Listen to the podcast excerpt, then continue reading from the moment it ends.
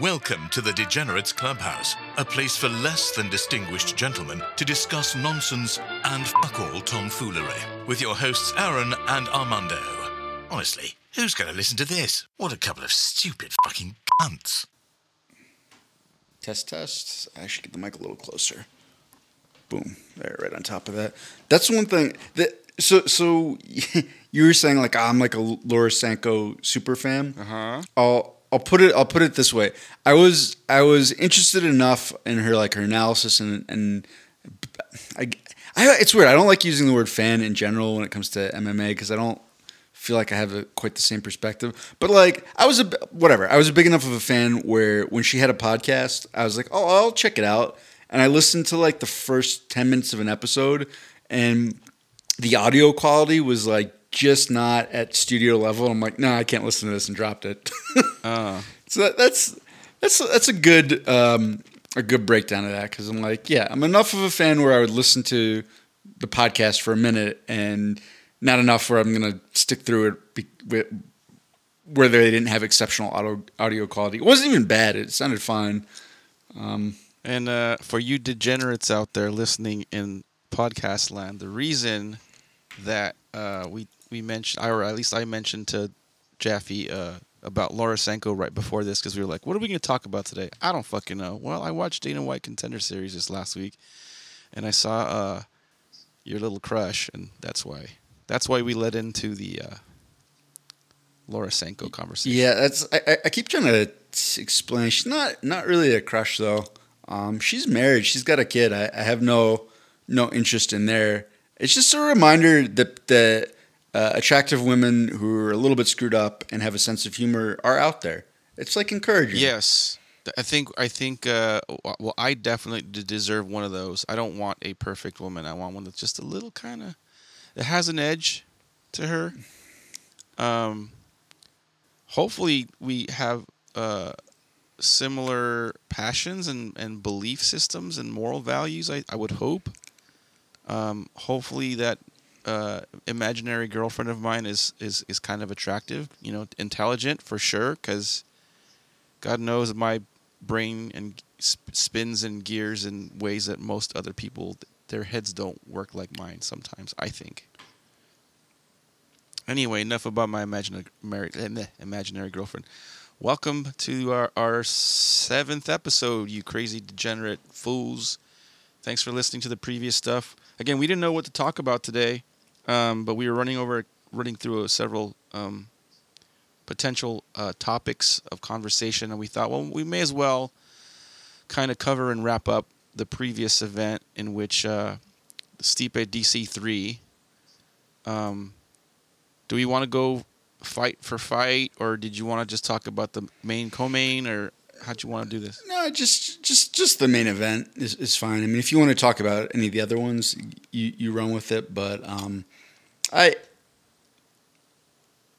my my main interest in that card was was definitely uh, relegated to, to the Cormier Miocic fight, mm-hmm. and I, I don't know how DC is going to feel about this. You know, in the in the long run. I mean, obviously, didn't he did not get the win. Uh, I think as a as a 41 year old, that was a pretty incredible performance when you get right down to it. Yeah. Um, and kind of, kind of. I mean, it would have been incredible if he had somehow managed to pull that off. And you know, I think for for one lapse of concentration in the second round, he actually might have been able to win. But ah, I mean, it, it, that happened. And the the thing that made me uh, for him taking this fight was because of how terribly everything went with his last fight. You know, his, his his so this so again this was a trilogy. The first time they they, they fought, it was a, would have been a storybook ending for Cormier. He gets the knockout round one. He's the double you know champion of the world. It's great. Like he should have retired. Yeah. But then he fucking didn't. You know he he ended up getting TKO'd in the fourth round.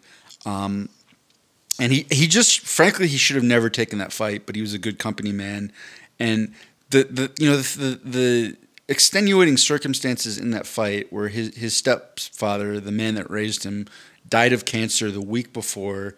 Um, he had back surgery.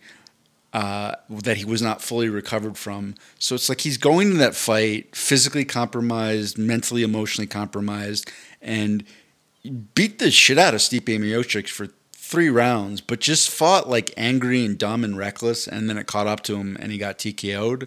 And for for him, I was just like, man, I could not fathom going out like that. That being the last fight, like the memory of your last fight ever, just being in emotional agony and frustrated and, and knowing that you did not fight smart and to the best of your abilities and you, you, you fucked up a fight that you were dominating. Um, and so when I when I heard him say he was going to fight one more fight, it was only going to be against Stipe, and that was it. Regardless of the outcome, he was done. I was like, all right, I can get behind that because he he might get knocked out in the first round. It might not even go as well, but there's not going to be all that negative emotion attached in the same right. way. Not not all the surrounding stuff, not the extra, uh, the peripheral stuff. And it's like, if and if he goes in and, and he just get and he loses, then he loses. But he can.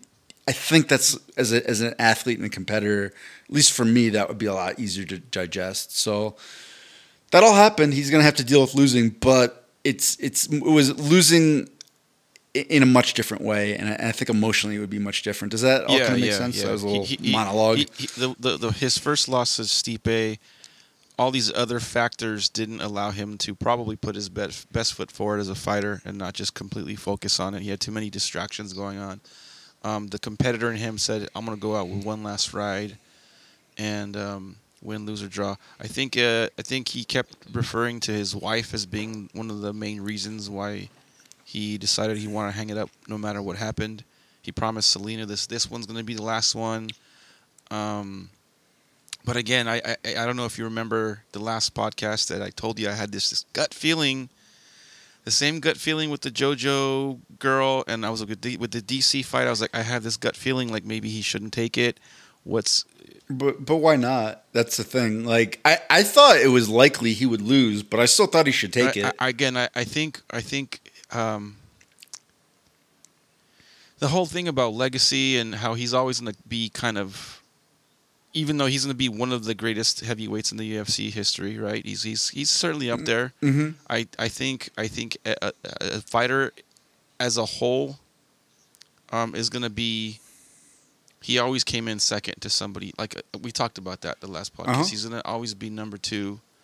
Um, but that's that's the thing. It would have been like that regardless, if he hadn't taken this fight, he, he still would have gone out on a loss to Stipe, you know, getting getting TKO'd, and it would and and going into this fight, I heard a lot of people say, "Oh, well, he just got lucky that for even Stipe was saying he just got lucky that first fight.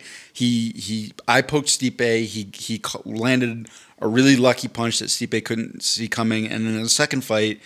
You know, when there wasn't the eye poke, Stipe, Stipe TKO'd him like that was that was the narrative going into the third fight. I'm like, I don't think it's gonna get any worse than that. So like, fuck it. I mean, yeah, I know, I know you're, you know, I know, I, I, I, like DC too, but just like I said, I had this gut feeling, like I don't know, I didn't, I didn't think it was a good idea, and you know, and it, but but to his credit, you know, it was a very very competitive fight. It wasn't like completely mm-hmm. landslide mm-hmm. one direction or the other. Um, Stipe did eye poke um, Cormier uh, unintentionally, and it really fucked up his cornea. Um, Dana White, uh, you know, post fight, Dana White said uh, he wasn't so sure DC, he wasn't that confident DC was really going to hang it up. Like something about, you know, DC's a competitor. I just don't, and this could be just Dana White hyping it up. I don't fucking know. Um, the competitor in him in him wasn't going to allow him to just walk away with that L or two L's to Stipe. Um, but then um, I think the next morning or the day after, DC, you know, made his social media rounds and made a post something about, you know, the last thing he said on that whole thing was, uh, "It's been a fun ride." So I, I, really do think DC is going to hang it up. Uh, however, another interesting. Um, I guess, a result of I don't know if it's a result of DC hanging it up or the way Steve, uh, Stipe won. Then Jon Jones, like the fucking, I, I don't know. I don't know if it was timed. I I feel like he was, in some ways, I don't know. Maybe he was trying to steal some of the shine. I don't know. So so so Jon Jones decides to announce that he's vacated the light heavyweight championship and he's going to be fighting heavyweight. Um, it doesn't sound like uh, he's going to get an immediate heavyweight title matchup. It sounds like it sounds like the UFC and Dana White are really leaning towards Ngannou Stipe 2, which would be a good fight because I don't think Ngannou showed his best showing the first one, but we'll see. Who knows? Might get you know get in trouble this time. Um, but yeah, Jon Jones is going to start packing on weight and fighting heavyweight. Uh, the uh, light heavyweight contendership, or I guess the, the, the vacated title, will be Dominick Reyes against Jan Blachowicz. Jan's been looking really good lately. Dominick Reyes, I think, I'm pretty sure a lot of people think he beat Jon Jones anyway. Um, so yeah, we're gonna have a new light heavyweight champion, and uh, Skinny Bone Jones is gonna be fighting heavyweight. I don't care much for the guy. Um, what do you think? What do you think about that move to go into heavyweight? Uh, wise, wise choice, not wise choice. Well, I mean, wise choice in terms of what? You think he's going to be able to compete with the top of the heap at heavyweight? As there's no way Jon Jones will be fighting at heavyweight just to be a gatekeeper. He's going to want a championship belt. So, so there's there's a couple of things with that. I mean, we'll be able to compete, sure. Uh, heavyweights are pretty bad. Like I don't know how to put it. Like in terms of the skill set and athletic ability compared to the rest of the UFC, there's this huge, huge drop off when you get to heavyweight. And then historically, there's also been a pretty big drop off at light heavyweight, and it's not until middleweight it, it starts to actually get closer to the rest of it. And but that's why I mean the re- and if and just just to to put it into context, it, the lighter weight classes have always been better because if you're actually a good athlete and you're big enough to be a light heavyweight or a heavyweight, you would just go make millions and millions of dollars in another sport and not have to risk um, n- near the level of brain damage or just abuse to your body. So it's like there just haven't been, you know, premier uh, athletes in those weight classes, and usually it's so it's usually either someone who has a really good skill set or and is a subpar athlete, or somebody who is coming to mixed martial arts way later and like maybe was a good athlete, but this is their their sort of second chance at pro sports, or they've just you know they only started wrestling uh, when they were they were 25, stuff like that. So that that just doesn't happen quite like that in, in other divisions. And heavyweight, heavyweight is there's this huge drop off. And um, in in terms of talent and fighting ability, I mean, light heavyweight's the best it's ever been. Largely because you have a lot of guys who are middleweights who are like, huh, why am I just killing myself to cut down? Like, I'm just gonna go fight at light heavyweight, and uh, so will jo- will Jon Jones be able to compete at heavyweight? I'm like, sure. Like he was the reigning champion at light heavyweight, so he'll he'll be fine at heavyweight. Do you think? Because I. I, I, I want to say worried is not the right word for this, right? I'm not worried for Jon Jones. Uh huh. But the guy is, is gonna the guy's got a very uh, thin frame. He's long, but I, I, I just don't like mm-hmm. like a guy like Alistair Overeem um, like like these big big beefy dudes. Um, uh huh. I don't know. I think they, they can put some hurt on Jon Jones, which I would love to see. I would love to see someone just fucking beat that ass. That'd be fun. Um, so for for comparison, um, I mean he doesn't have exactly the same skill set, but Jon Jones will have to function kind of like a guy like uh, Ver, Werdum or Cain Velasquez did. He doesn't have knockout power. Um, he still he still has a reach advantage on literally every heavyweight, uh, including Francis Ngannou, which is crazy. And and even when Stefan Struve was a heavyweight, Jon Jones would have had a reach advantage on him. So he can he, he Jon Jones is going to be able to fight the same game that he's been fighting uh, at light heavyweight. You know, volume striking.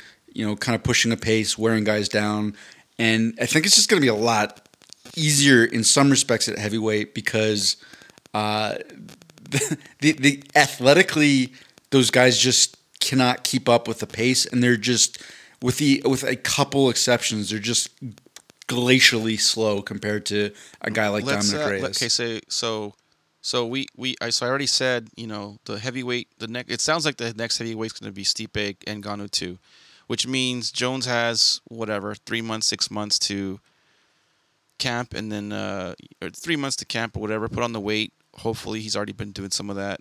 I, I think that's premeditated. I'm pretty sure Jon Jones. It wasn't like oh guess what now I want to fight heavyweight. I'm pretty sure he's he's been thinking about it for a while.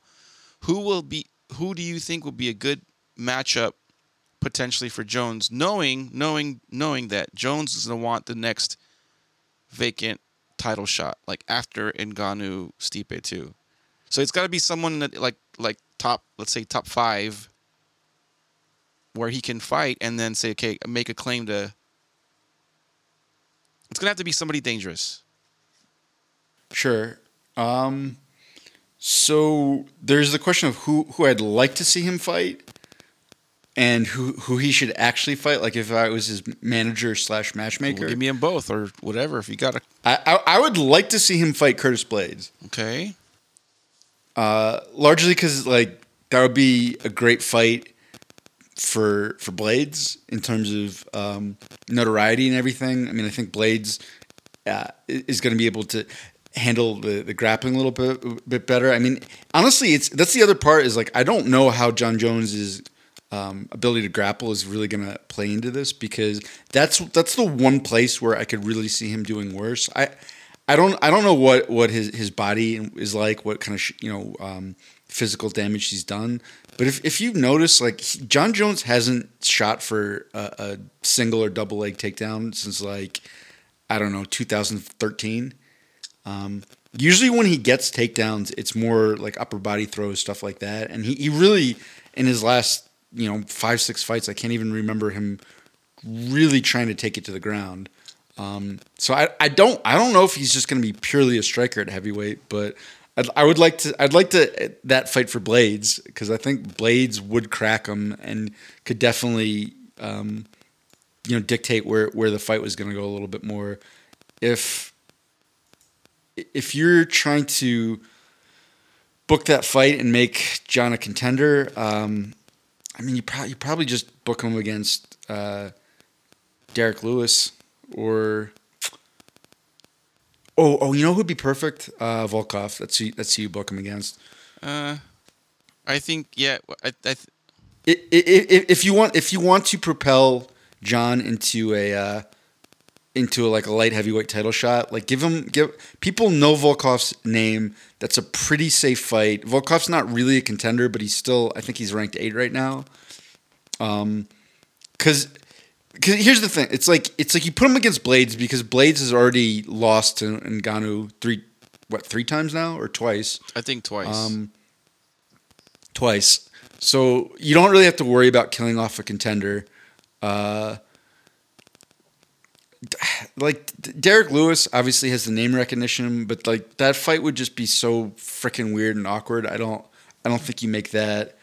Um, you could put a put him against Overeem, but I think like like Overeem does at least have the potential of uh, of of catching Jon.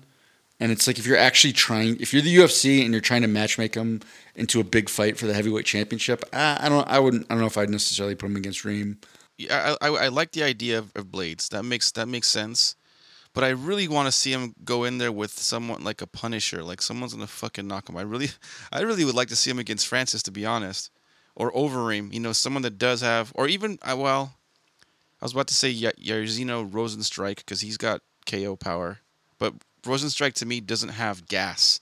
I think with a fight with Jones, Jones will game plan well enough to like stay away from the power punches and just kind of pick him apart or try to pick him apart. Well, he, he, he, he doesn't have gas and he's also, I I was going to say he's extremely easy to take down. I mean, I, I was, and let me amend that. His, his takedown defense relative to, to the other heavyweights is not great. Um, I think I think right now if, if you, or I were just in a pure wrestling match with uh, Rozenstruik, I think we, we would probably both struggle a little Yeah, bit. yeah, I know I Um, would.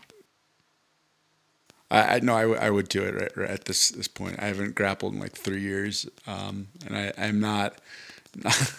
I'm not not getting a 250 pound heavyweight off the ground right now. Um, but I, that's that's the thing. The reason why I like Volkov is because I actually think I think that's a fight where um, you could see Jon at heavyweight. I just don't see Volkov really knocking him out or, or winning that fight, but it would probably be a pretty competitive kickbox, uh, kickboxing Yeah. match. So like I think it'd be an interesting fight, but also not one that Jones would lose. But and it, but if he looked good, then uh, you know then then you could you could throw him right into, into a title shot. Like you could make that argument. Yeah, it's gonna have to be one of those names that we mentioned for sure. I'm just looking at the rankings. Uh, Blaydes is ranked two behind Ngannou. Ngannou's got the title matchup. DC's retired. Rozenstruik just just uh, won against JDS in a nice you know, nice win for him. Mhm. Derrick Lewis, Overeem. Yeah, on, and I think with with Rozenstruik, it's like you almost want to s- save him as as a contender though, um, because it's it's funny. And Ngannou is really is really the one who who sort of jams things up a lot because Blaydes has never fought Stipe, nor is, is Rozenstruik, but and Ngannou's fucked both of them up. Yeah. Yeah, I, whatever happens, I hope I hope Johnny Boy gets a taste of his uh his uh, shit talking medicine. The, the the long and short though, okay. Wow, we went on a, a whole tangent about this. I, I the, short the short version of, of when you what you asked, is it a good idea um, to go up to heavyweight? I'm like, sure, because heavyweight's easier, but people think it's harder, and if he does well at heavyweight, it's gonna improve his quote unquote legacy. He's gonna, you know, maybe he could become the, the, the double champ, you know, whatever. And people think he's the all time goat because of that. Whereas Dominick Reyes is a harder fight for Jon Jones Oh, than yeah. literally anyone at heavyweight. Dominick Reyes mentioned he mentioned in some Instagram or something post he's he's he said that the reason Jon Jones is leaving light heavyweight is because he made him leave because he feels like he he he put the Oh, and and Thiago, they both fucked him up. yeah they give him they, they, they give him some pretty pretty good damage. It's only gonna get worse at heavyweight, I think, in certain cases. All all the heavyweight. Here's the difference. Reyes is is actually an NFL caliber athlete. Like he, he is. I mean, he didn't. He went to a smaller Division One school. He played Um, safety. He's got sort of like a. Yeah, he, he's he's he's legitimately fast, explosive, quick. Like he would, he had the the the um, just purely the combine numbers to be an NFL athlete, and it didn't happen. I mean, it's it's hard to get in the NFL, but everybody with probably even including Ngannou is just is so slow compared to a guy like that. Um, and that's I mean, and Reyes, Reyes is by far the best athlete that uh, just in terms of sp- speed and explosiveness that, that Jones ever had Yeah. to deal with, and he did not look good in that fight Yeah. at all. So it's like fuck it, like these guys are fast and they're gonna and and you know. Um, Thiago's not quite as fast, but he's he's definitely again more explosive than most of the guys Jon, Jon Jones has fought, and uh, they've just bo- both Thiago and um, and Reyes just kicked the shit out of Jon Jones's Yeah, legs. he's got those little chick chicken chicken drumsticks. His wiry little legs. Yeah, but and, and it's like you don't see too much of that at heavyweight. There's not there's not as many of the crazy leg kicks going on. It's like yeah, he's like go up there, deal with some big slow slow guys, and and um and, and you know and he, this is this is an example from from uh, j- just my my personal like when I when I wrestled my senior year in high school. Um, I, I just kind of gotten burned out on wrestling. I'd had, I'd had a really bad weight cut. Uh, where I was cutting down to I, 145 for the whole season. You know, I, I weighed, I think probably 160, 165, fully hydrated and, and with like a meal in my belly. And so I was, I, and I just, it was a terrible idea, but I, that's what I thought my, my coaches wanted me to do. So the by the time I got to, to senior year of high school, I was sort of like, I like wrestling. I just can't put as much into it. Fuck it. I'm a wrestle heavyweight. Oh shit! Um, so I wrestled. So I only, I actually had to drink water to make the the, the heavyweight minimum because at that at that point it went um, 189 heavyweight. There wasn't now uh, in Pennsylvania. There's there's 189, 215 heavyweight, and um, again, this is wrestling. This doesn't isn't quite the same, but like the actual heavyweights, the guys who are like, you know, two two fifty, two sixty, they were easy for me to deal with. Really? Um, yeah, because they were, and this is why, because they were so they were big, but I was strong enough to kind of balance that equation a little bit, and they were so fucking slow, and they only, all all of them only knew like four moves. So it's like I'm like I'm faster than you. I'm I'm a better wrestler than you, and I'm strong enough where you can't just overwhelm me with size and strength. Like, and like I, I mean, all, all those matches I won. It was the guys that were like 220 that I really struggled with because uh-huh. some, uh, some of them in Pennsylvania, they were yeah. Was I I was still quicker than them, but like it wasn't this just dramatic speed difference. And they were more athletic and they could move and like they were a little bit better wrestlers. And it was just a very, very hard um, equation. So it was like that's like I get it. Like I if wrestling wise, like a big slow guy who who's just not as skilled, much much easier to deal with than someone who's got twenty pounds on you, but is much closer to, uh, on a parity in skill and athletic uh, athletic ability. yeah, if no, that makes, makes sense. It makes sense to me. Just like you, you, you mentioned, like in the UFC, the the best athletes are the lighter weight classes, and the heavier you go, the, the progression of the weight, you get a little less. You can you can get away with being a specialist and not necessarily being a, a very skilled, all-rounded mixed martial artist.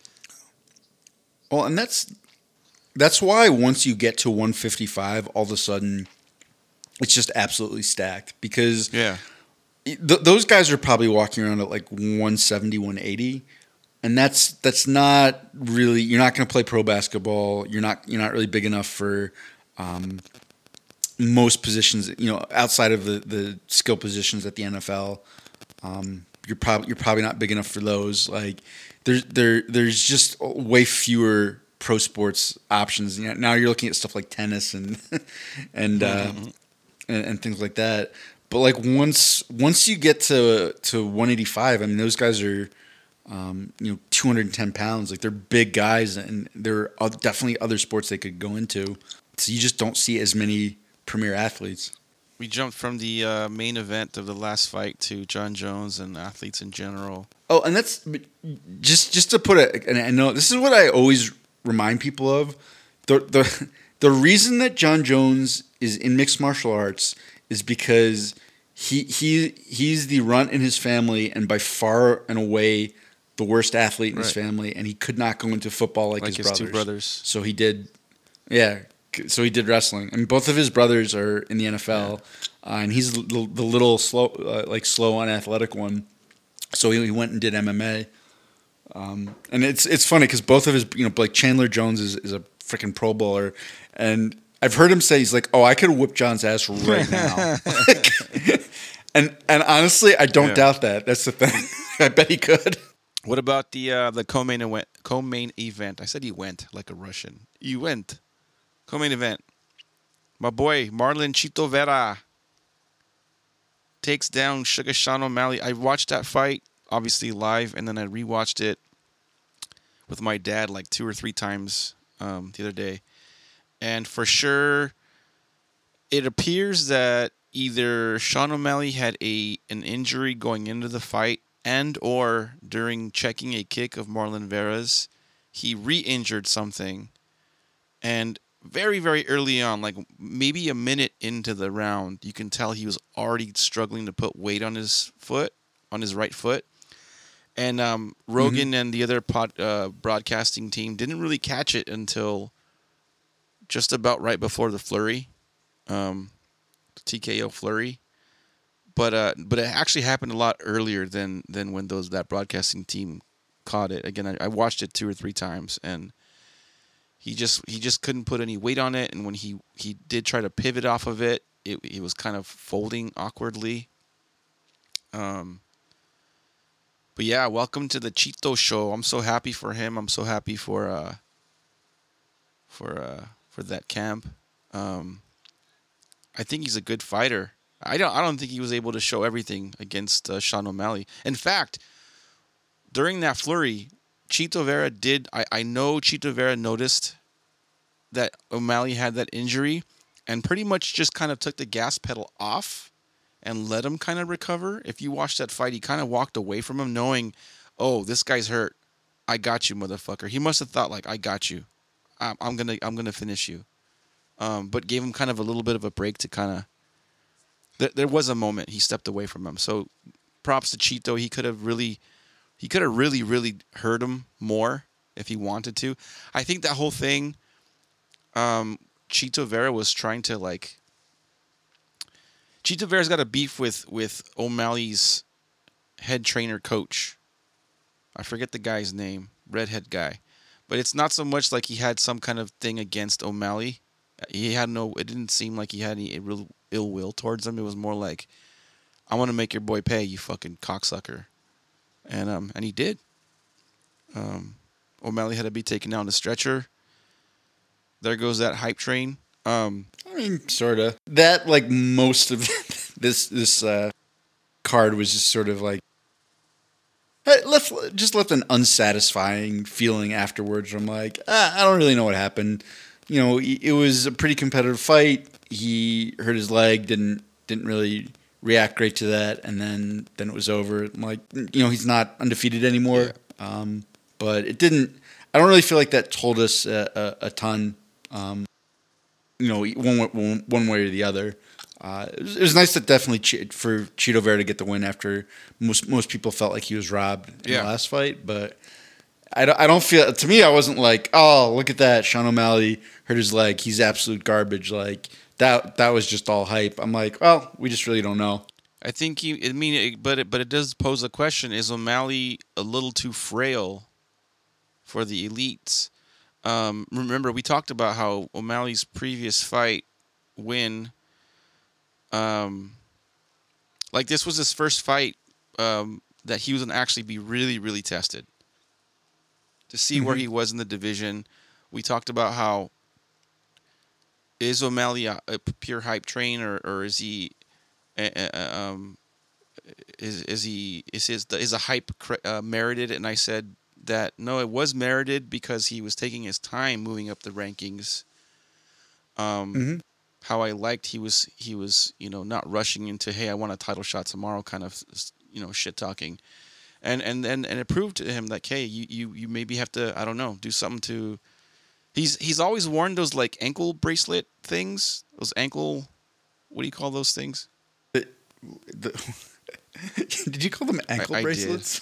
I wasn't thinking. he, he's, he's he's just got his his ankles taped. It doesn't look like they're taped. It looks like he's wearing like those um those wraps. If if it's not taped, then then they're sleeves. But it, no, I think they're just okay, taped. well their sleeves are taped, whatever. But he, I think, I think he's, um, yeah, I think he's gonna be a little bit of a Bambi, you know, like frail, frail along the the, the, the weaker joints, and and anybody, um, anybody in that weight class paying attention will will will probably use that to their advantage. Um, I know other guys in that weight class talk shit, you know, after that. Garbrandt and I forget Uh, who else. really again though like who who knows like yeah he he's had a couple injuries um but injuries happen all the time in the MMA uh like sometimes you're just unlucky i mean Anderson Silva had one of the most gruesome you know injuries ever and it's not like oh god Anderson Silva is just too frail and he couldn't really uh, compete at the elite level in MMA because he, he's too injury prone. But it's like, wow, he just he had one kick at just the wrong an- angle and his freaking shin snapped like a, a a chopstick over your knee. Like some sometimes you just get unlucky. The the guys where I, where where I actually think it's more of an issue are the ones who are getting injuries constantly outside of mm-hmm. competition. Like, sure, if if that happens over and over again in competition, that's a problem.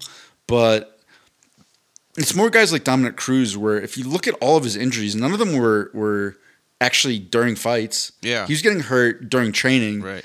And uh, one, of the things I always remember that I thought was funny was like uh, like Uriah Faber uh, of Team Alpha Male famously had, had a feud with, with Dominick Cruz, and his his go to phrase when he was talking about Cruz is he's like, he's like bro you know for you guys don't know uh, Uriah Faber was, was the quote unquote California kid, and he has like you know surfer hair. Um, and he's like, bro, like Dominick Cruz just he's just not built for battle, bro. he's just not built for battle. And I'm like, what the fuck are you do-? like? No, no human being is built for f- what you're doing. Like, we're not meant to slam our limbs into other other hard objects and like um, get our heads battered in by fists and knees and all this shit over and over again. And it's like it's like no, like Cruz just works too hard for his own good. Like he he part of the reason he beats you every time is because he works a lot harder than you and he trains a lot harder than you. And that's also why he's getting hurt because he, he I mean that guy that guy's strength and conditioning cardio was insane and he would regularly push his body past what he could handle and then he would get hurt. So it's it's sort of like a double-edged sword. So I, with O'Malley, that's not the case. He, I, I, as far as I know, he hasn't been getting repetitive outside the cage issues, and it's like, yeah, maybe he is too frail, or maybe he just got luck, unlucky. Like I who could knows? be wrong here, but I seem to re- I seem to recall another fighter saying it may have been Garbrandt, something to the effect of, um, and this was before this fight, that he had been that that O'Malley had been carried out in a stretcher at, during a previous fight, as well. Maybe in his amateur Yeah. career, I don't know, or training or something. So No, that that was a UFC fight. It was and it was against. Uh, I could I could look it up, but it was the same thing. It was it was like a foot injury. Yeah, so if it is a foot injury and right now it's you know his ankles or whatever, it seems to be, and that he Yeah, that, that was that was against Andre Soukhamthath, and um, there's a lot a lot made of that fight because O'Malley had been winning. Um, you know, hurt his foot, and then Soukhamthath probably would have won if he just kept the fight standing, and he took O'Malley down, and O'Malley was sort of able to to make it out of that fight. Um, again, man, inju- injuries are funny. Like, you, it's just it's just sort of too early to tell at this Yeah. point. I well, think. we'll see. Hopefully, you know, no one, no one. I'm, I'm not. I'm certainly not wishing ill will or ill health towards O'Malley. I just think um, it's something for the rest of that division to look at and maybe potentially see that as a weakness, if it is, if it is in true, indeed a weakness. Excuse me. Um.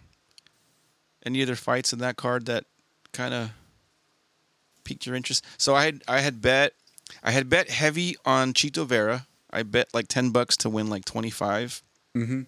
and then I did a a five dollar bet with a, a Chito Vera parlay with DC.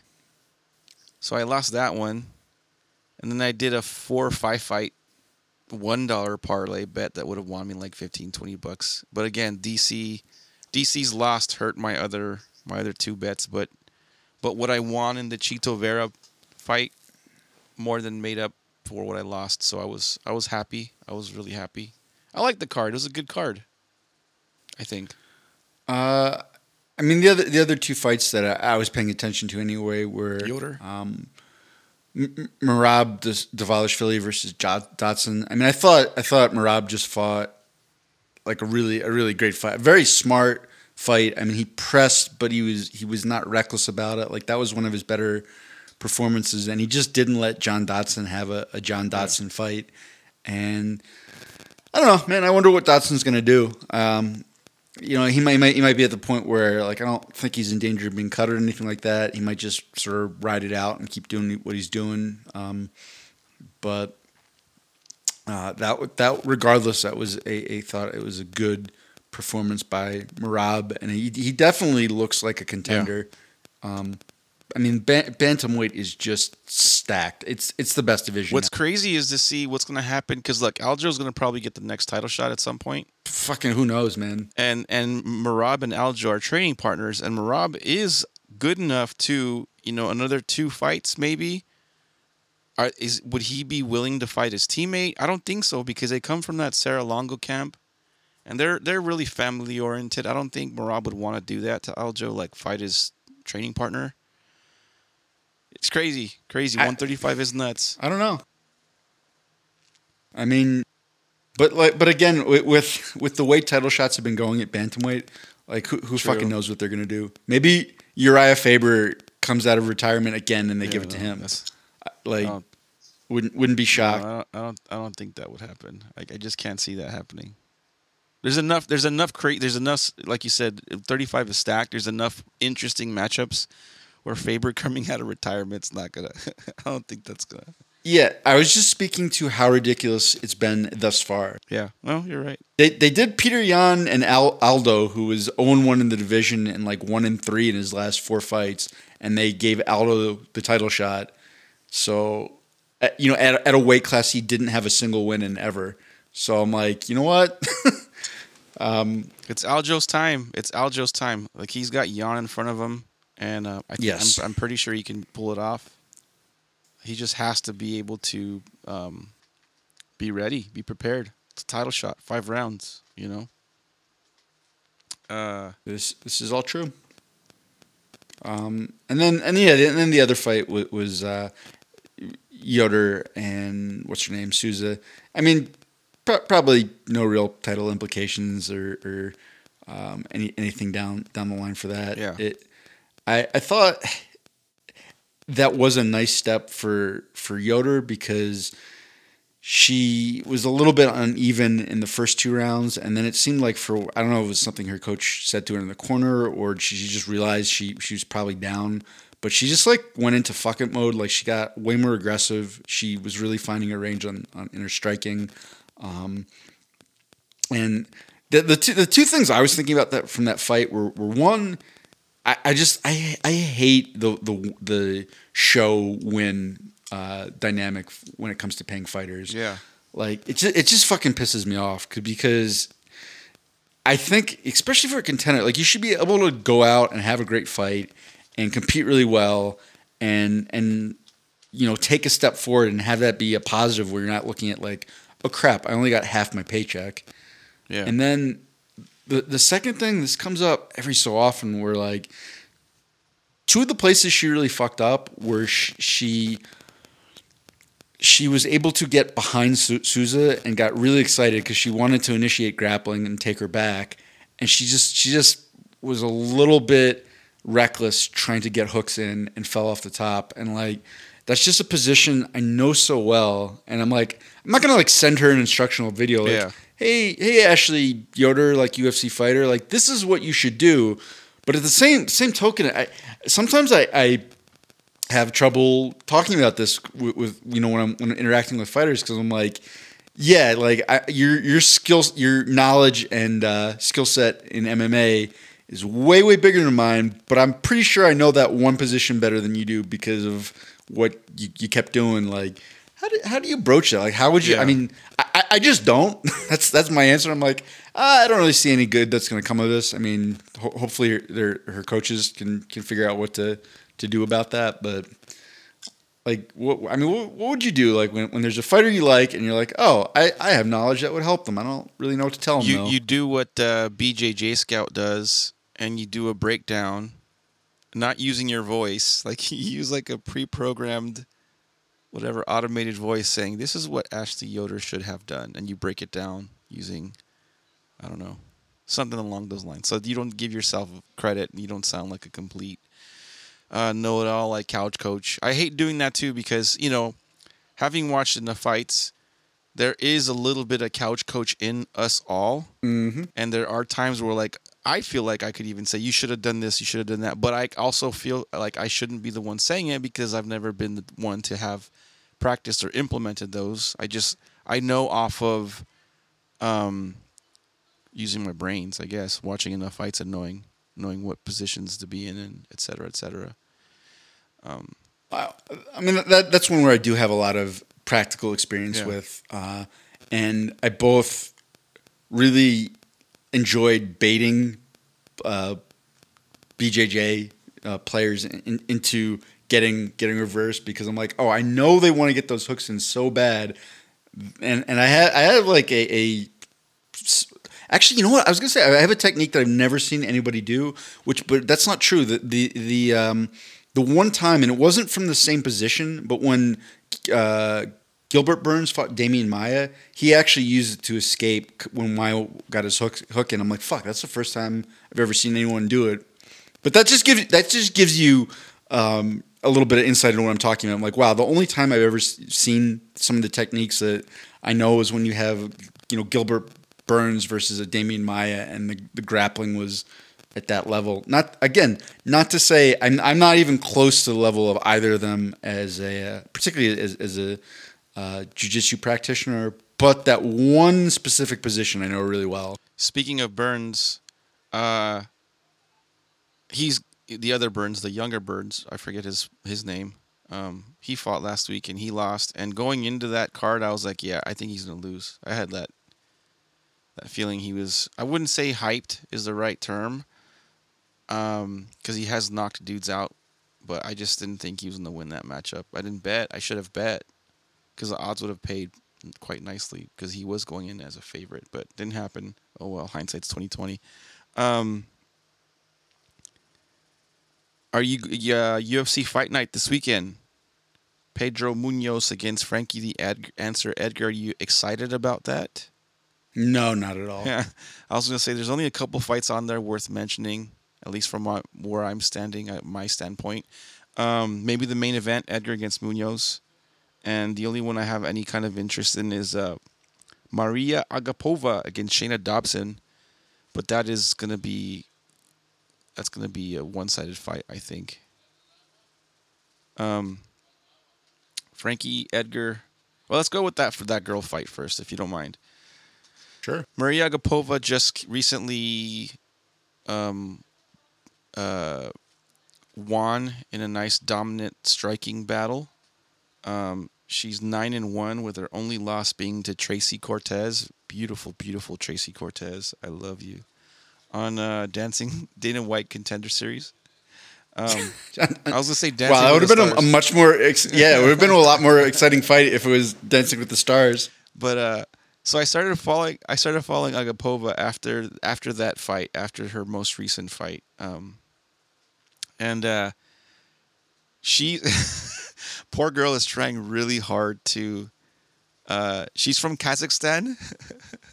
she's so she's got a pretty crazy accent. She's trying really hard to be sexy, sexy girls, like sexy Instagram model, like thirst trap, like showing a little boob, whatever little boob she has. She just dyed her hair like kind of like a blonde. Um, Okay. Agapova is at nine and one, like I said. Um, four of her wins were via submissions and three via TKOs or KOs. Um, so she is she is well rounded and she is a finisher. Going against Shana Dobson, who's three and four, is her MMA career, and she's got a three fight losing skid.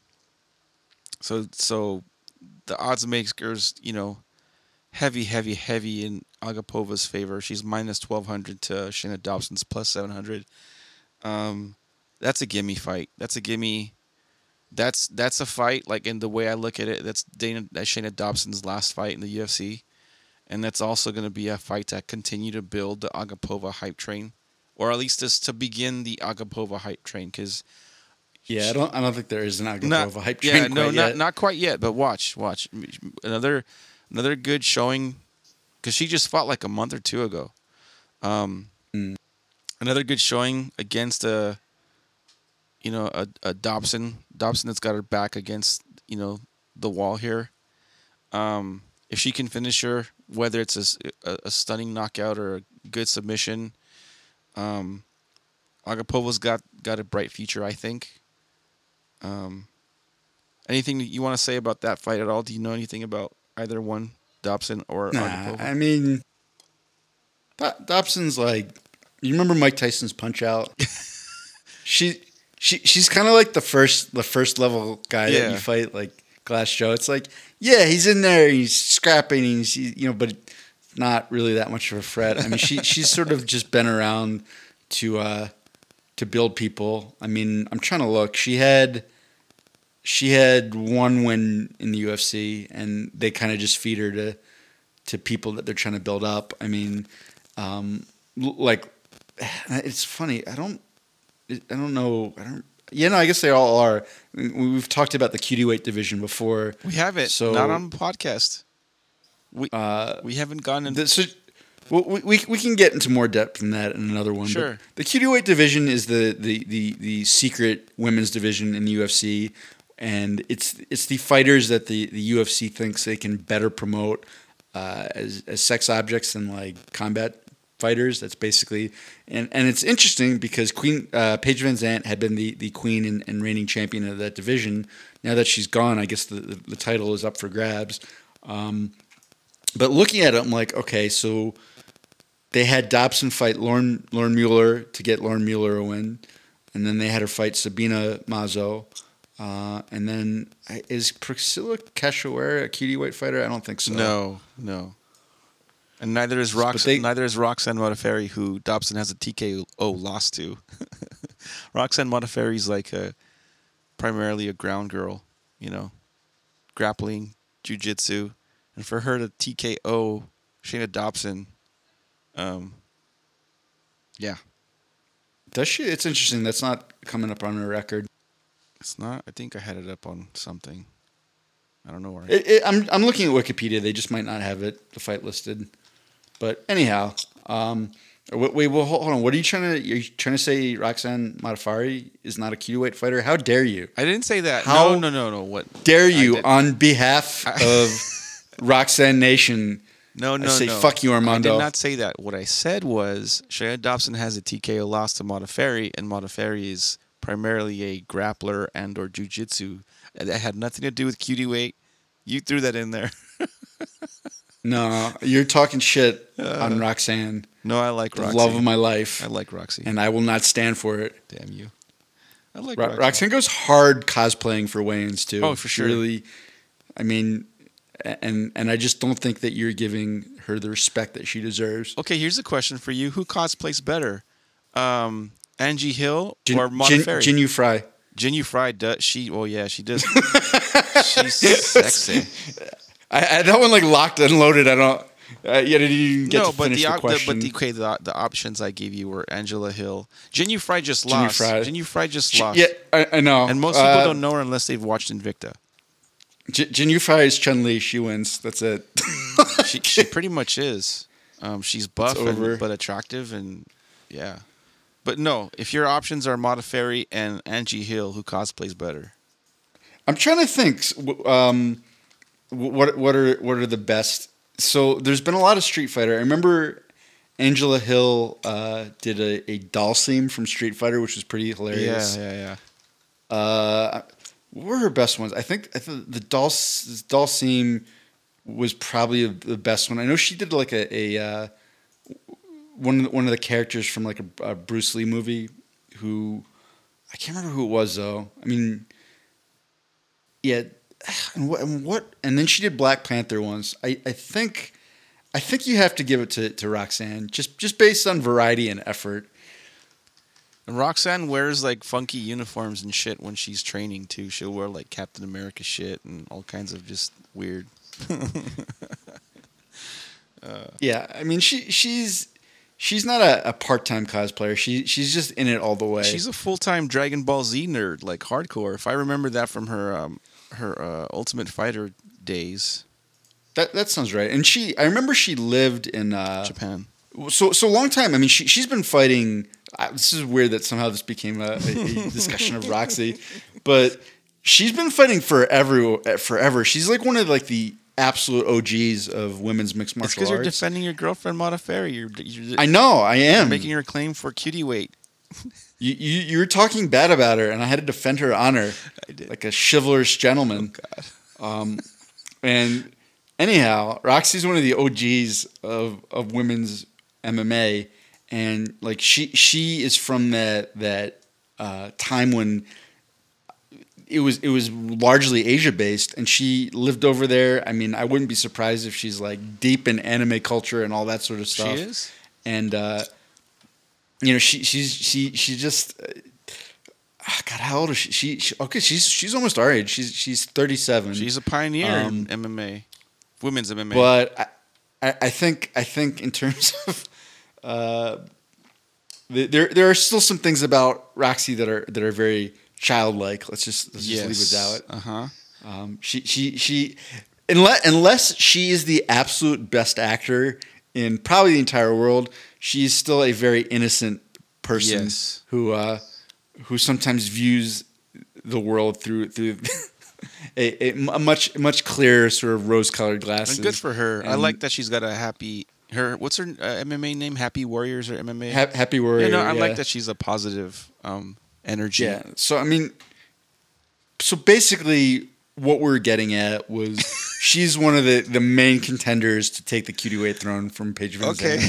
Um, just I don't. She doesn't make my list. I got a okay. Serious question for you. Very, how how dare you? You have no taste. very serious question for you.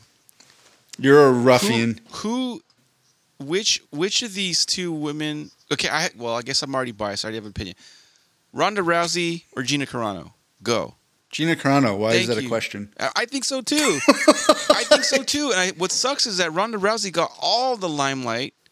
Um, Gina Carano was the first hottie that was actually Mm-hmm. a, a legitimate athlete. I think your dad was like a Dallas Cowboy quarterback or a backup or some shit like that. Yeah, she she's a big girl. She might be a little bit too big for you, Mondo. Uh, she for sure She'd toss you around. No, I know that, but I would, I would, I would very, very, very much enjoy it. I would, I would have a smile on my face with her just throwing me around. All o- I could, yes. Uh, I bought that movie she was in. I forget what it was called, where she was the the, the action lead. I forget the fucking name of the movie, but she's hot. They is is that the one where they dubbed her voice out? I don't remember if they did or didn't. I I, I think so. If if that's her first movie, um, yeah, it was. I don't I don't know why, but they actually they they uh, it's called uh, ADR. no, I forget no. what that stands for. Yeah, no, AD. Yeah, they just AD, ADR'd all of her lines out, I, I don't, and it was so so it's somebody else that kind of sounds like her redoing all of her her, her vocal parts. could be. I don't think they did that in the Mandalorian. I think on that one she she had all like No, no, it wasn't. No, no. no. So the reason she got the Mandalorian was because Jon Favreau, who who is the sort of creator director of that ser- series, had seen that first movie and really felt like it was fucked up that they had literally c- like cut her voice out of the entire thing, and he wanted to to like give her give her uh, you know another shot at something that would get some notoriety. That was the the story that I heard. Did you ever get around to watching it? the end of it? No, I I, I- just didn't do it for Dude, me. no, she and she's good in it, and and again, hottie, hottie. Yeah, her her, her acting range is, is very minimal, but um, it fit, I think it fit that part pretty well. Yeah, I think so too. Um, Yeah, no, see, so the, the here's here's here there's two two big differences between her and Rousey. Um, the the first part is Gina Carano is extremely shy. Like she did not like doing interviews. She didn't like being in front of cameras. Like I, you know, that's one where I, I don't know her her entire backstory. Um, but I, I know that she was not comfortable at all promoting herself, promoting fights, any of that. Whereas I, I don't think Rousey was either, but she she went like full in pro wrestling acting where it became like a hyper intense game for her, and she could, you know, she was great at selling fights. Um, you know, love her or hate her, and a lot of people hated her. She got people really invested. That was part of it, and then part two was Gina Carano was fighting, you know, at the height of Carano's notoriety, she was fighting in Strikeforce, which a lot of MMA fans still don't even know is a thing. Like all, yeah, and the, the amount of publicity and press compared to, from from something like Strikeforce, which is really still kind of a, a more of a regional promotion, versus the UFC right when it was blowing up and getting huge, is not even close. So a lot of it with with Rousey was was more about how famous she got, the notoriety, like you know, you know they they were they did uh, intentionally build a hype train with Rousey actively encouraging that and getting you know uh, Sports Illustrated swimsuit swimsuit edition shoots and things like that. And yeah, if if Carano had been comfortable promoting herself in the same way and was had that same amount of exposure, yeah, I don't think people would have been talking about it. But that's also one of the reasons why I I, I think Gina Carano would be um, cool person to hang out because she she seems very down to earth and chill. she uh she also fought Cris Cyborg. She got it it was a close fight. She didn't get destroyed. It was a close enough competitive fight. She ended up losing. I don't know if it was a TK lo- TKO loss or just did I forget. It was it, she, she just got tired. She couldn't keep that pace. I remember that fight very well because I actually did a breakdown. And Rousey Rousey couldn't or didn't uh didn't uh take the opportunity to fight Cyborg. She wouldn't she wouldn't I think she was scared, rightfully so. That that Carano fight was one, one of the fights when I point to where I'm like, Cyborg is not good. stop, stop. This like she's the greatest ever. She was she, Cyborg is an, an excellent athlete, and to her credit, she really worked and got better as a mixed martial artist. But I still I still remember that Carano fight. This is just that whole sequence vividly of them getting close enough in, in, in, a clinch, and I don't I don't even really understand what Cyborg was trying to do. I think she was trying to do some sort of throw and fucked it up, and just pulls Gina Carano on top of her right into full mount. Also, that was back when uh, when uh, when uh, Cyborg was juicing too. That was Juiceborg. Uh huh. Where she had muscle definition more like a dude, less less less ladylike Well, features. s- s- still does. That doesn't go away. Yeah, kind of.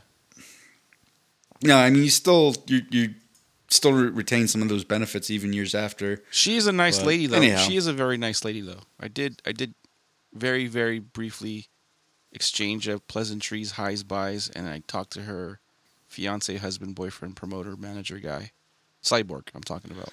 Nice lady. She is. That that that is what I've heard. She she has this whole pink belt fitness thing that's supposed to be about empowering women. Mhm.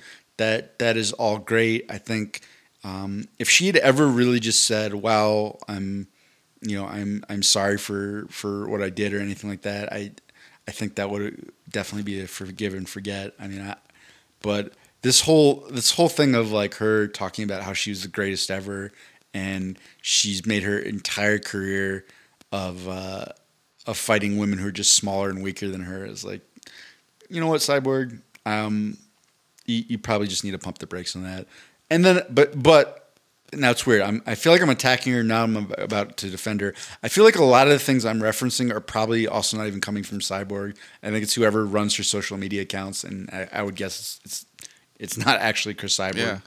So anyhow, Um, back to uh, back to kind of the direction we were in initially when we veered off into women and shit. Uh, the main event we we had a, a direction. We kind of Okay. did. Uh, the main event, Munhoz versus Edgar. That's the only real fight that I'm going to watch. Um, Edgar's 22 8 and 1, durable as fuck, but he's lost three of his last four.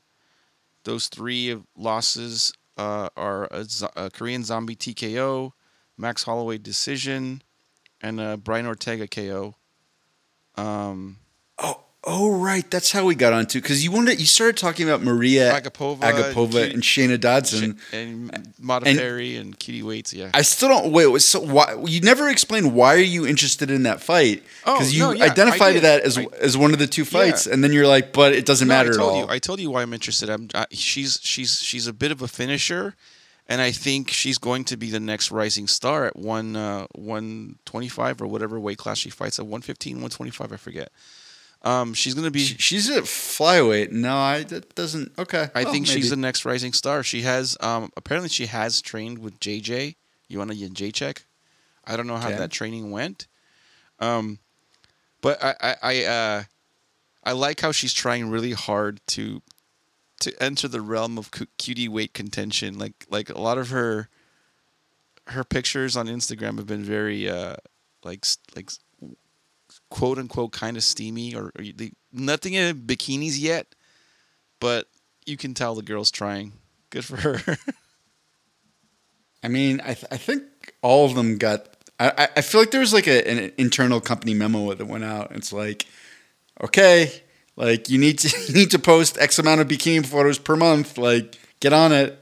Um, because it was like even uh, which one like Angela Hill posted something from like a photo shoot. I'm like, Angela Hill, why are you why are you doing photo shoots? Like, just just go beat up these girls. Like, you don't need to. yeah, But I feel the same. whatever. I, I feel like again, this is a whole nother. I, I feel for sure women that are fighting MMA should like kind of hey, let's make fighting a priority and this other shit like a secondary thing, but they're doing it because they get it's it's it's largely watched by guys.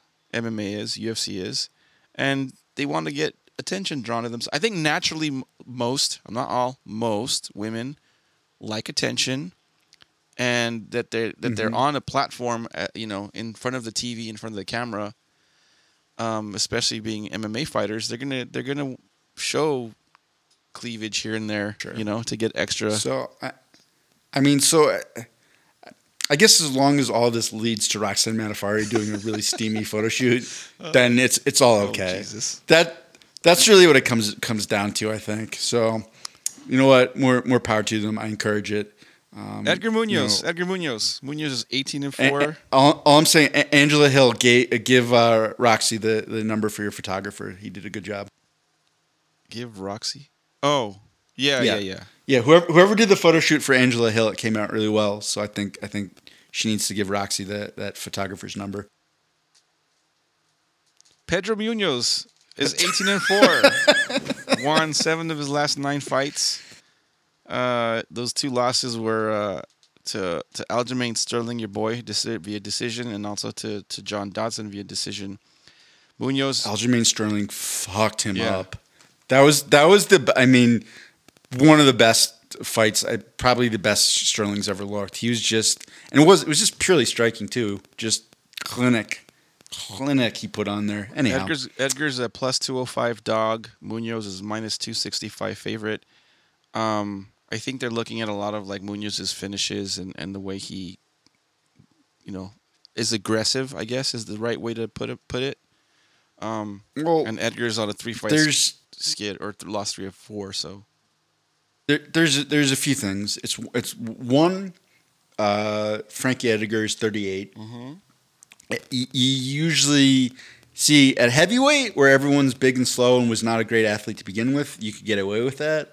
It is much much harder to get away with that at the lighter weight classes. Second, this is Frankie Edgar's first ever fight. Um, at, at bantamweight. He's fought at light heavyweight. He's fought at featherweight. He's now going down to probably what is been, would have been his optimal weight class for for this whole time at bantamweight down to 135. But it's like you know 38, the first time cutting down you know that far in the UFC, like that doesn't necessarily bode well. And then on top of that, Frankie Edgar moves around a lot, but he has a habit of getting punched, and you know usually he can absorb it and come back, but when you are factor into you know factor in the extra weight cutting and the fact that he's 38 and the fact that uh, Pedro Munhoz can can crack just as hard as any of the, the guys at featherweight. That's that's not a great combo. So I could see him being the underdog. yeah, and uh, it used to be earlier on in in Frankie Edgar's career. It was, um, I guess, his durability was one of his better uh, better strengths, and then his his ability to take shots. You know, those wars with uh, Gray Maynard. Um, But it seems like his last few fights, you know, it's it's starting to come into question. Is his chin still there? I think maybe. Yeah, I mean, but it, it all started with Brian Ortega uppercutting him like six feet into the air. Like, oh, that was hard to watch. Poor little Frankie. It was. I mean, because Ortega's like what, like five inches taller than Frankie Edgar. Yeah, and he's yeah. and it he just it was like Ortega like crouched down and started that uppercut from like four and a half inches below the canvas and just came all the way up and literally lifted Edgar off of his feet. It was like uh do you ever see that movie Snatch? Yes, yes, where uh, Brad Pitt gets punched out. Br- yeah. Yes, Brad Brad Pitt is playing a a, a pikey, a gypsy, and they're, they're doing uh, like bare knuckle fighting, and he's supposed to throw the fight. Do you like dags? You like Degs? Do you like dags? That's a good dog. I need a caravan for my ma. Yeah, and anyhow, he he's throwing the fight, and then like, and I don't want to ruin the plot, but I mean, it's it's really good visuals of like him being underwater, just getting punched. I mean, you kind of do feel like that when your head is swimming a little bit, and then he just uh, d- delivers this insane uppercut that knocks the guy off his feet. I'm like, yeah, that was really sensationalized. That was just a movie. Oh fuck, that just happened to Frankie Edgar. Two two things. Uh, two things. Uh, speaking of Ortega, um, I just watched The Tax Collector with Shia LaBeouf is one of the main actors, and Ortega's got an acting role in it, a speaking role actually. Very minor character, but he's got a couple lines. Um, Did a Uh-huh. pretty good job. And also, we're talking about Snatch, Guy Ritchie movie. Have you seen The Gentlemen? I have not. I it came off it came out like a year a year and a half ago and I put it off on watching it and I watched it maybe about a month ago, two two three weeks ago. Very good movie. It's a little more on the comedy side. Um, actually, you know, like all those Guy Ritchie movies have a little bit of comedy to them, comedy element, comic element to it. But uh, it's it's actually a really good movie. I, I I'm surprised that I waited this long to watch it. Excuse me. But yeah, get get Yeah, Guy, Guy Ritchie movies typically pretty good. Well, it's uh, I'm not going to give away too much of the plot, but it includes uh, uh Matthew McConaughey, marijuana. all right, all All right. right, all right, all right. Uh, marijuana, and Guy Ritchie movie. Um, Okay. very good movie. Watch it. So so the, there was the the uppercut from hell from Ortega, uh, just getting tuned up by Max Holloway, which I mean, you know, that look that'll that'll happen.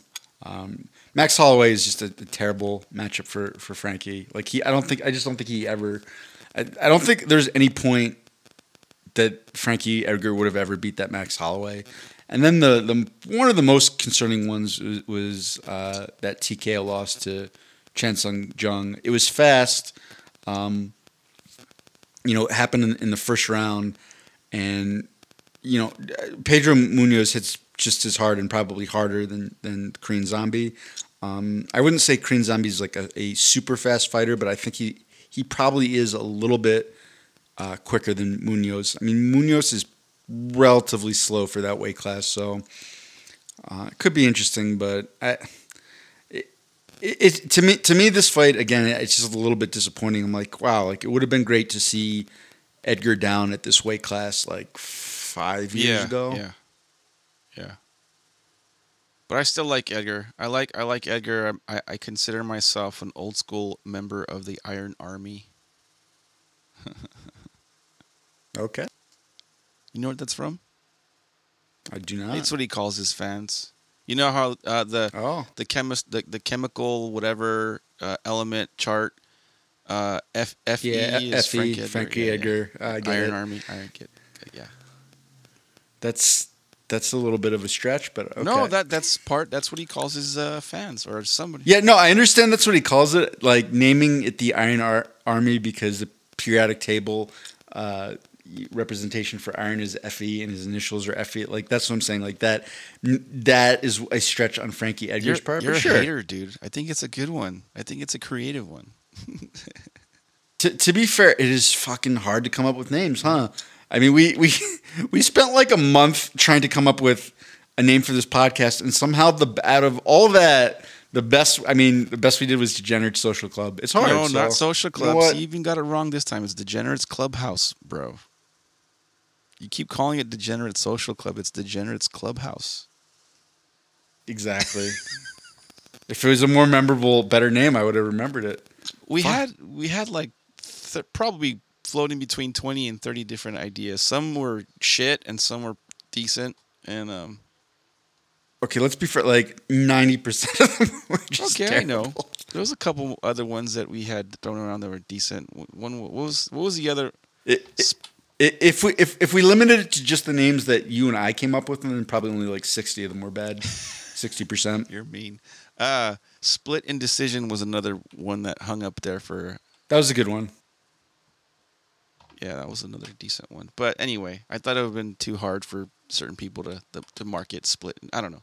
Anyway, it's Degenerates Clubhouse, not the Degenerates Social Club. Yeah, that's what I said. Degenerates Clubhouse. um, If you know what you know what the problem is, if if it was somehow represented by an element on the periodic table, I could have remembered it like that. But well, you should remember DC, your your favorite uh, second greatest fighter of all time, Daniel Cormier, Degenerates Clubhouse, DC, Dominick Cruz. I know you're a Cruz fan. I am. Double champ, Degenerates Clubhouse, DC. yeah, but it's not it's not on the periodic table. That's the problem. Yeah. That's really when you're when, when you're trying to market a name for a group, it, it really helps if um, if it's somehow represented by chemistry. Um, I'm, I'm looking. There's no. There is you ever no listen to DC. to? I, I I never have. But do you ever listen to the Fighter and the Kid podcast at all? I've never once listened. Uh, I so so I did um, I did quite a bit. Like the the time when I listened to it would have been 2014, 2000. 13 around then. So that was a period when Schaub I hate Schaub. He can Like- suck it. he was well calm, calm down Okay. slow your roll All right. um 'cause i'm saying like he, i mean i think you you know him through the fighter and the kid uh i'm assuming in his, his ufc career but I, I like I, I mean I, I knew him personally. He went to Whittier for a year. We we Schaub went to were on Whittier the same College. team. You didn't know that? No, Yes, he was on the lacrosse team with me. He was my backup for a year. Brendan Schaub was your backup in lacrosse.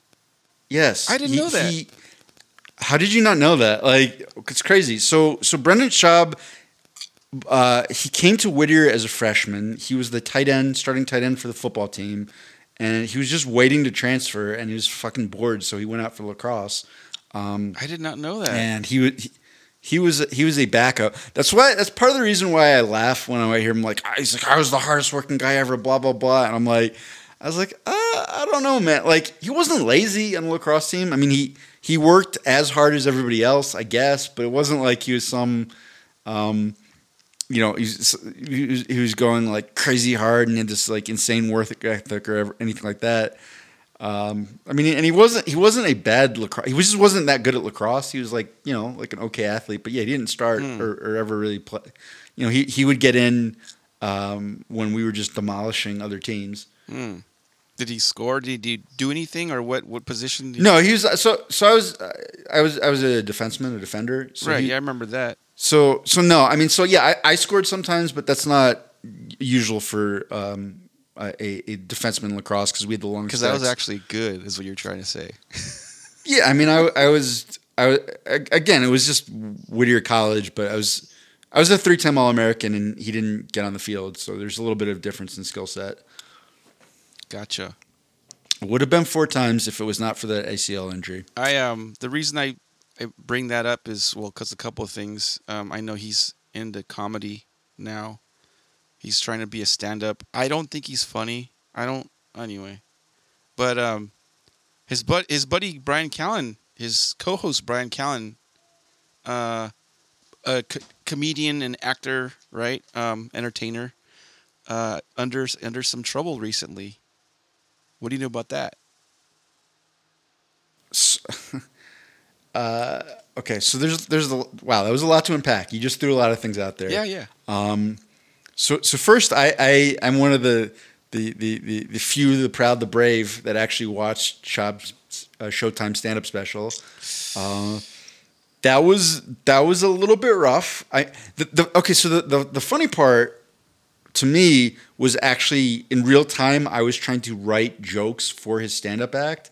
Um, he it was it was an hour long, and I think there were maybe two jokes in the entire thing like actual jokes. I mean, because you know, in stand up there there is it, there's a very sort of set formula where you can do a lot in, in that, and you can branch and you can change, but it's like you you you establish a premise, you know, this, sort- this sort of idea, then you have a setup, and then you have a, a punchline, which is sort of like the turn of phrase or um, you know that's that's the actual joke. He would have a lot of premises and setups, and then there would never actually be punchlines. And I'm just sitting like this. This is really really good for someone who's only been doing stand up for two years.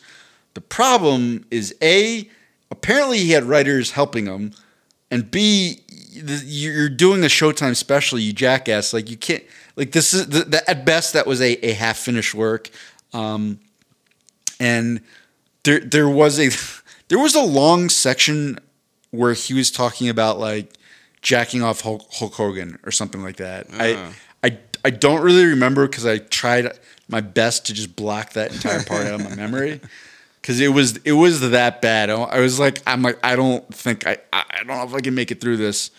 Um, so yeah, the problem with Schaub is not that smart. He he, he uh, cer- certainly has like personality, and I thought his his stage presence for someone that new into stand up was phenomenal. I mean, you, you said you watched uh, Kill or listened rather you- you've listened to Kill Tony. I watch which it is, it's a pod. too.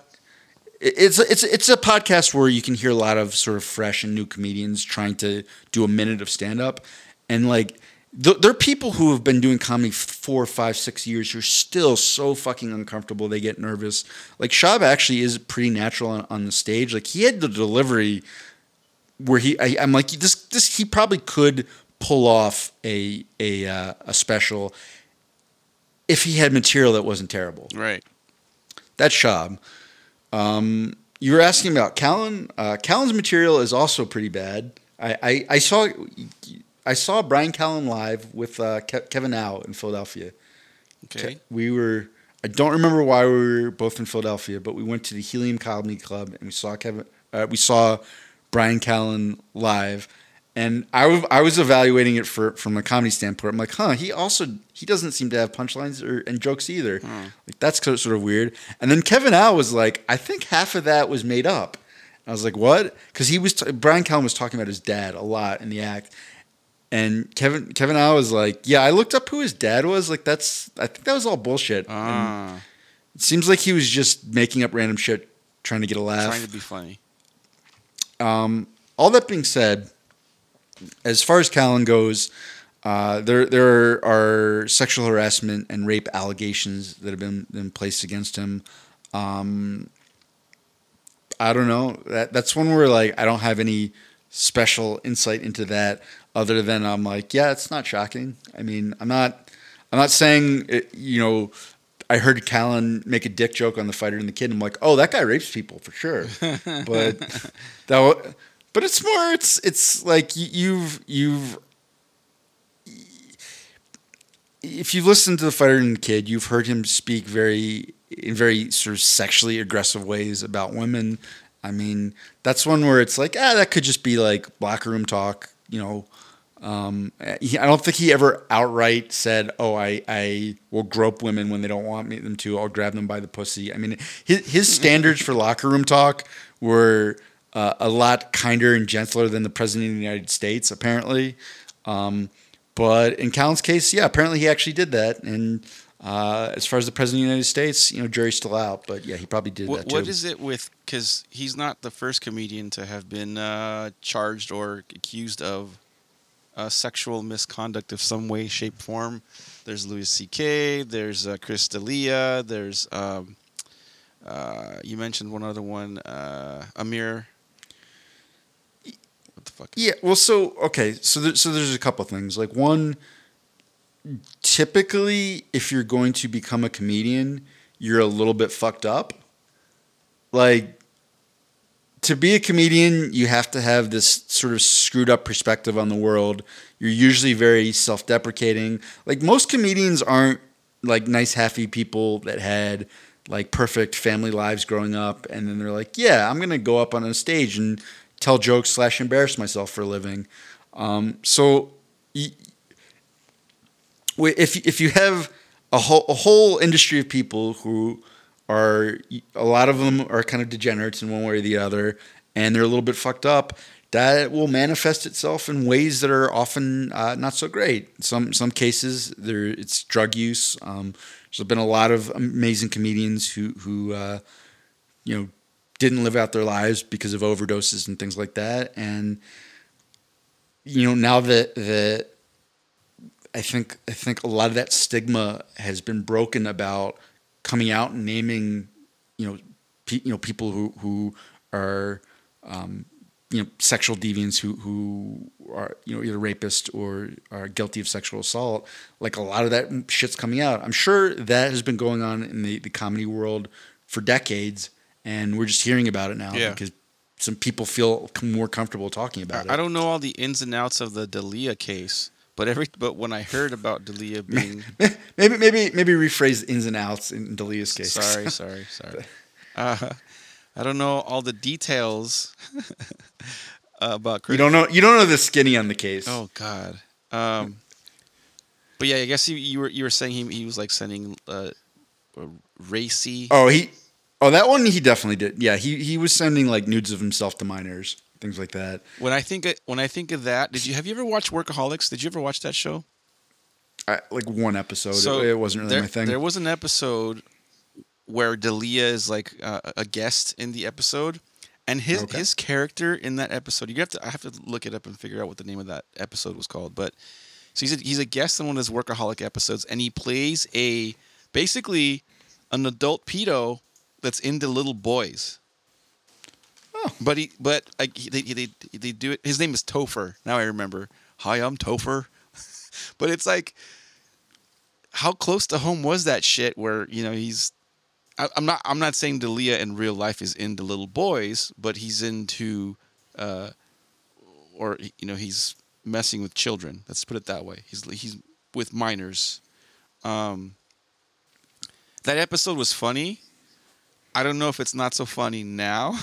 I'd have to go back and watch it under the with the context of what's actually been going on with him. Um, it might not be as funny now, but uh, So, so that that's another one that doesn't really surprise me. Like, Del- D'Elia is a guy who who definitely grew up with a, a silver spoon in his mouth. Um, you know, m- maybe a silver sup- suppository as well. ooh. and, and uh, you know, I because I don't know if you were like his, his dad is a pretty big time producer, um, so it it wasn't it wasn't like Chris D'Elia just showed up bright eyed and bushy tailed in Hollywood and busted his tail until he finally got his big break and then ran with it. It's like it's like no, like his dad's a, a really well connected producer and uh, that's probably why he, he got set up. And yeah, I mean, you can kind of see the way he he just approaches things. There, there does seem to be a little little sense of entitlement with D'Elia, and I I that's another one where I'm like, you know, I wouldn't I wouldn't have uh, come out and and said that like, you know, I wouldn't I wouldn't have. It's not like I would I would have heard him making. Um, I wasn't even dick jokes. It's more like roasting Brian Callen, uh, hilariously roasting Brian Callen. But if you were like, yeah, that guy's like a little sexually deviant, you kind of like look at Chris D'Elia, you're like, yeah, Yeah, I can, That I can fits. see that. I can see that. It's like if if I wanted to if I, if I was writing a screenplay and and I was like, yeah, I have this character who has who who has this neuroses where he just flashes people constantly. He's like a tre- like an old school trench coat flasher, and uh, it's it's like you know maybe like uh, like a minor speaking part. Um, and he just has to be like high energy and seem kind of fucked up and deranged. Who do you want to cast? I'd be like, oh, hundred Jesus. percent. That'd be great. Yeah, you got to watch Uh, that. I- t- t- tell me I'm wrong. no, no, no. You're absolutely right. Yeah, uh, Paul Reubens comes to mind when I think of Chris D'Elia. Chris D'Elia would take that role too. Cr- Chris D'Elia would play Pee Wee Herman in a in a biopic. Biopic. Especially if the one of the, the actresses he was flashing was like 20, but she looked 17. Oh. he would be like, yes. The, Oh, the the other one that um, the other well, there's the Louis C.K. thing. There's there's Bill Cosby who was, by all accounts, like fucking drugging and raping chicks. And now he's behind bars. No, no, not by all accounts. Like he he's been uh, convicted. That that you know, yes, we have we Yeah. have the innocent until proven guilty. He was proven guilty. Yeah. Like he fucking did That's what I it. said he was Yeah. behind, behind bars. Um, yeah, you're probably right. It, you you got to be a little bit fucked up to be successful in comedy in, in a lot of cases, a majority of the cases. Um, and it just probably gives you. I think also just to be in Hollywood, in, in, in show business, you you get especially like like actors. I think of actors like they get catered to hand and foot, and after a Mhm. while that shit kind of gets to your head. I assume. I I imagine. And you start Some thinking that that line gets pushed further and further, like the boundary of what's right and wrong gets pushed further and further out, and you start getting this kind of sense of entitlement, like you can do whatever the fuck you want I- and get away with it. I th- I think it I think it really depends because there there are plenty of actors out there who are huge stars and, and by all accounts are still just incredibly nice people. Um, like like Hugh, I mean Hugh Jackman would be an example. Like apparently just like the nicest nicest guy. Like still very very humble. Doesn't um, you know? And he and he's been in just major blockbuster after major blockbuster. So I I don't know. I, I, I think I think the the big difference is the sort of person that goes into Hollywood is often a very attention seeking, sort of self centered kind of person. And that personality actually is a little bit, maybe not necessary, but helpful to being successful in Hollywood. And it's like, yeah, and then if you get that sort of personality, and then you get everyone telling them they're great for year, for years and years and years, yeah, exactly what you said. But I think I think it's it, it's more a function of a specific sort of personality that gravitates towards Hollywood and show business um, than than purely like Hollywood like warping them. I think they're already inclined to that to be Yeah. to begin with, and then once they get all that attention and everything, then it's just you know uh, an easy progression. Um, I know there's a lot of yeah, there's been a lot of shit going on. Well, man, it's ah, Jesus. I don't want to go into the dark side with this whole pedo island thing, but there's like a lot of actors that have been listed to have been flying to and from pedo island with Epstein when Epstein was alive. And like I was surprised to see like some of the names on there. I was like, Tom Hanks, really? What the fuck? Like that's one guy I would have never. And there's not the, the I guess the verdict is still out there. It's not like he has been accused of some some foul play, but um, know your friends, man. Jesus Christ. Well, I mean, and that's that's one where I, I, I hope that we we get the the details uh, All at, of it. at some point. Just, but I would not immediately assume that everyone is going there for the exact same reason. Yeah. For for for example, uh, one of the ones that's, that's gotten thrown out a ton where people are like, like they're like Bill Clinton went there twenty times, like, and and so, some people and sort of in the way the conversation was going, I think they expect they expected me to be like, no, Bill Clinton was going there for Yeah. just and honorable reasons. He would never do anything wrong. I'm like, I was like, yeah, let's be clear. I, I will, and I will, I will say this one where I was like, yeah, I wouldn't have said that D'Elia was I'm like, no, no, no. Bill Clinton was going to that island to fuck. Let's be Bill honest. Clinton was Like, going to get head by fucking young girls, dude. but no, but it might have been 20 year olds Okay, so they were just in Bill Clinton's case. right. They were barely. I don't know.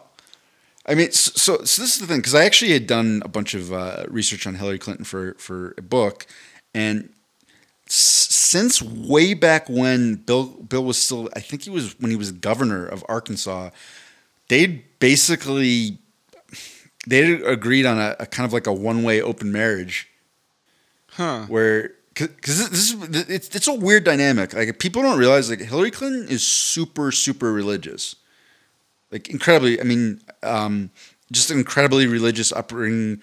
Her their you know her her mom was religious. Her dad was a was a drill sergeant. Like she, I, and and then Bill is Bill's got his Bill Clinton things. I mean, and all the all the all the affairs and all this stuff. I mean, that's been going on since I did not like, have sexual a couple- uh, relations with that girl. yeah, since a couple years after they'd gotten together, um, and there were, there was like a real breaking point where like she she was just gonna leave him. She's like fuck this, and because of her mom having been ab- abandoned by her parents, like Hillary Clinton's mom was abandoned by by her her I guess her grandparents when she was a little girl, and like the super religious background, and the fact that they did have uh, they they had like a little baby at that point um, you know that was one of many many compromises that Hillary Clinton would make to sort of keep that that Crazy. union with Bill Clinton together and I think some of them were for family stability and for her daughter and I think some of them were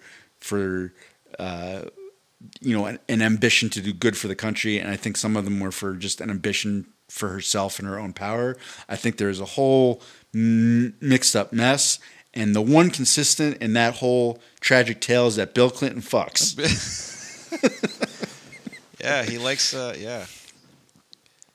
Who doesn't? But but just just be just be moral about it. I guess. Just be. Uh, don't be a deviant asshole. If you're gonna be deviant, be deviant with like one person. I guess your wife or I guess I don't know, husband. Well, and, and I'm not. uh, And look, and I'm not. I'm not speaking to Bill Clinton. I don't. I don't know his his specific mindset. I think a lot of those those people though, um, particularly the ones in power, it's like this fucking lie they tell themselves where they're like, "Oh, I'm not being a deviant." Like they're getting the benefit of sleeping with me. Like, Yeah. you know, it's like yeah, maybe maybe this is young girls who are sort of coerced into being here, but I'm I'm I'm not some you know some low life. I'm I'm I'm this important person, and like they're like better for this experience. Like I, it, it's these like sort of twisted Yeah. mentalities, and then then you got a guy like Bill Cosby who I think just wanted power and was just a fucked up, twisted individual. Especially, especially because he was just extolling being this virtuous, like he was giving young black comedians shit for cursing Yeah, on I stage. heard about that whole with uh, motherfucker with- Bill who Cosby. was the uh, Chris Rock, right? He'd be like telling Chris Rock. or no, Bill- that was that was that was E- E- Eddie Murphy Murphy. was the, the the famous one. Yeah, where he was telling Eddie Murphy, "Why do you got to be so dirty? You got to be more wholesome." Blah blah blah blah. And, And- meanwhile, he's putting Um, uh, fucking Well, and I'm I, I'm, I'm not going to try to do impressions because I I mean I would I would embarrass myself. But like in this, I think it was in in I can't remember if it was in Raw or Delirious. It was one of one of two uh, stand up specials by Eddie Murphy. He was he was telling that whole story, and he's like he's like I don't know what to do. Like it's it's, it's um, Bill Cosby, his comedy legend, calling me telling me I'm being too dirty on stage. So so I called up Richard Pryor, and Richard Pryor said. Tell Bill to shut the fuck up. Wasn't that the one where he's like, tell him to have a co- to tell him to shut the fuck up, have a coke and a smile or something like that? I, I could be wrong. Sounds right. I actually that no, that actually does sound right because I was trying to remember it and I thought it was like tell him to. I was trying to remember if it was tell him to shut the fuck up and have a cup of coffee or something, but "coke and a smile" sounds more like a, a uh, Richard Pryor turn of phrase. Anyhow, um, so it, it, it it's really weird because I, I've I've heard a lot of um, grumbling and and and people complaining about how there's so much cancel culture out there and you can't say anything as a comedian any, anymore.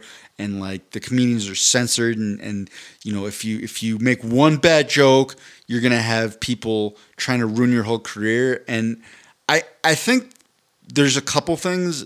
I think one people have no concept at all about the history of comedy and two, I, I think this whole idea of like of, of that comedians are getting like quote unquote canceled is so ridiculous. Because I haven't, I have not seen one example, not a single example of a comedian telling like a, a, a fucked up joke that really like pushes the boundaries and probably goes too far but it's like a it was obviously well thought out and they'd like written it and they, they'd come up with it and they and then someone was like that's it like pull them off the air, cancel them. I think the closest was probably Daniel Tosh, and it wasn't something in his act. It was something he said to a fan who was heckling him, and nothing actually came of it.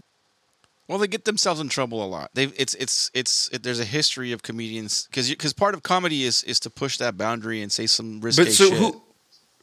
But so so that's always been the case, and and you ha- and then here's the thing: you got to remember pushing the boundary back when because a lot of people will say, "Oh, Lenny Bruce was the greatest comedian," and I, I mean, I think like he's actually kind of bad to by current day standards, but for for what he was doing at the time, he was pushing boundaries and just like cursing on stage and being a little bit rough and like and talking about things outside of like wow the water fountain got me wet in the face. Ha ha ha. Like Yeah. that was like comedy back then. It was like just just stupid not even like the observational comedy of like the late 80s early 90s it was just hokey like stupid bullshit. And he was going on stage and cursing and talking about um, politics and at the time that was really pushing the boundaries but like now that's nothing like you nothing that he said then would be even the slightly slightly uh, controversial. The- le- like yeah the, uh, controversial or offensive the now. boundary though that boundary has moved it's moved further out what you can say Yeah. can't say and and and uh, it's always going to be walking that fine line like you're, you're walking that But- like but- dangerous territory. but what can, what can't you say now? There's a lot of shit you can't say. You can't use like what? What what? Well you can't say uh, the uh, what what can't you give, give me one topic that you can't make a joke you about. can't make fun of What- of, of, of uh, mentally handicapped people. You can't make fun of um, you know the, yeah, sexual uh, preference. Like there, there's a lot of things where like you, you So, so Dave, I mean, Dave Chappelle did make fun of sex, sexual preference for like 20 minutes, and then followed up on that in his next stand-up special, and he, he seems to be doing. No, I'm saying you're you're right. I'm saying, but but it, it is definitely like you, you have to, you're you're walking a fine line, and you have to. And part of the comedy part of it is to be able to those people that are going to get otherwise offended is to make them feel like, hey, man, it's okay. You don't have to be offended. This is funny. It's a joke. We know we're walking a fu- we're, we're we know we're entering a danger zone here with certain So- topics, but it's okay. Let it be funny. Well, so so that's that's really I think the crux of it. If you're talking about something that is a de- you know a delicate subject, something that that could potentially rub a lot of people the wrong way, then what you're saying has to be well thought out, and the jokes actually have to be good. It's people that are just trying to get shock value, and and don't really have the jokes to back it up. That's a problem. And but but again, most mostly mostly it's people that um that are saying stuff off air or they're saying things that aren't even jokes and it's like just flat out racist or sexist or you know in Bill Cosby's case you know drugging and raping people um where where this is really coming up. And and just just to, just to kind of give you an example this is the one that I remember and this this when we're, talk, people are talking about like wow like we're really pushing the boundaries now. This was back in the 90s from a george carlin special. You know, he was talking he was talking about how um, you know there, there were certain things you couldn't joke about. And he's like you know cranky old george carlin. It's like i think that's bullshit. And he's like they tell me it's like you can't talk about rape. You can't make jokes about rape. Rape can't be funny. He's like oh yeah? Picture porky pig raping elmer fudd. It's like fucking George Carlin. And it's like, but and that's like what he did was it was it was a, it was an interesting premise. He was talking about the the subject, and it's like that that image that he puts in your head is so perfect because you just like, Yeah. You, you you you like even hear like the the audible part of it of Elmer Fudd be like oh no like you know and it's, it just But but I, I'm Um, willing to bet, and it's probably a very small percentage of people out there. I'm willing to bet mm-hmm. that there's somebody out there that's gonna say rape is never funny. Eh, eh, You know, even Yes. even using the Elmer Fudd, Porky Pig, whatever thing, rape is never funny, and they're just they're just too serious. It's Yes. too touchy of a subject for them. Maybe they've been a victim of rape or something, and and to them it will never well- be funny. so so okay so so there's there's a distinction it, it, comedy a a good comedian is going to offend somebody at some Yeah. point it, your your your job is not to have a completely well I, I should say unless you're you're, you're Jerry Seinfeld or or uh, someone like that who's going for like super mass appeal. But there there's a big distinction between some people getting offended but like 95 per, you know 99% of the audience and the general public being like, "This is fine," and people like, um, God, I can't remember the guy's name. There, there, was a, a comedian who was was uh, hired to be on SNL, and he, fuck, what was his name? I think so. And basically, what what I, what I really, I, I think SNL was like, we're we're gonna get sort of like a like a white guy that looks like he could be a Trump voter, and we're gonna gonna get get him on to to represent that demographic. And after they hired him, it came out that you know uh, like a year or two before he'd done a podcast where he was just they, they weren't even making jokes; they were just using using racial slurs and um, speaking derogatorily about Chinese people and calling them chinks and like all this other stuff. And it's like, and he's like, I think if that dude had just been like, you know what, that was kind of fucked up. We were we were talking on a podcast. I was trying to be funny. It really wasn't. It, w- there weren't even jokes. Like, I, I'm sorry, that's fucked up. I'm not going to do that again. I think he would have been Yeah. fine. Eh, But he he tried to give this bullshit. That was like, you know, my comedy pushes boundaries, and I'm you know I'm sorry if that offends some people. I'm like, that was a terrible apology. You didn't actually apologize, and that that wasn't comedy or jokes. That was just you casually using racial slurs while speaking to another human. Like you, and that that is the the sort of examples where I've seen people quote unquote quote getting canceled. But you know, it's like, dude, just just say you're sorry and move on, and you're gonna be so fine. does comedy have is, is is comedy is good comedy and bad comedy have something to do whether or not people like you and or are popular? because if you if you're not very well liked and you you you say or whatever you make make a racy joke, you might not get the green light. You might not get the pass. But if you're someone that's had a good rapport, long history of being kind of you know kind of funny, you, you might get a you might get a free pass maybe. But nowadays it feels like you can't even get a free pass.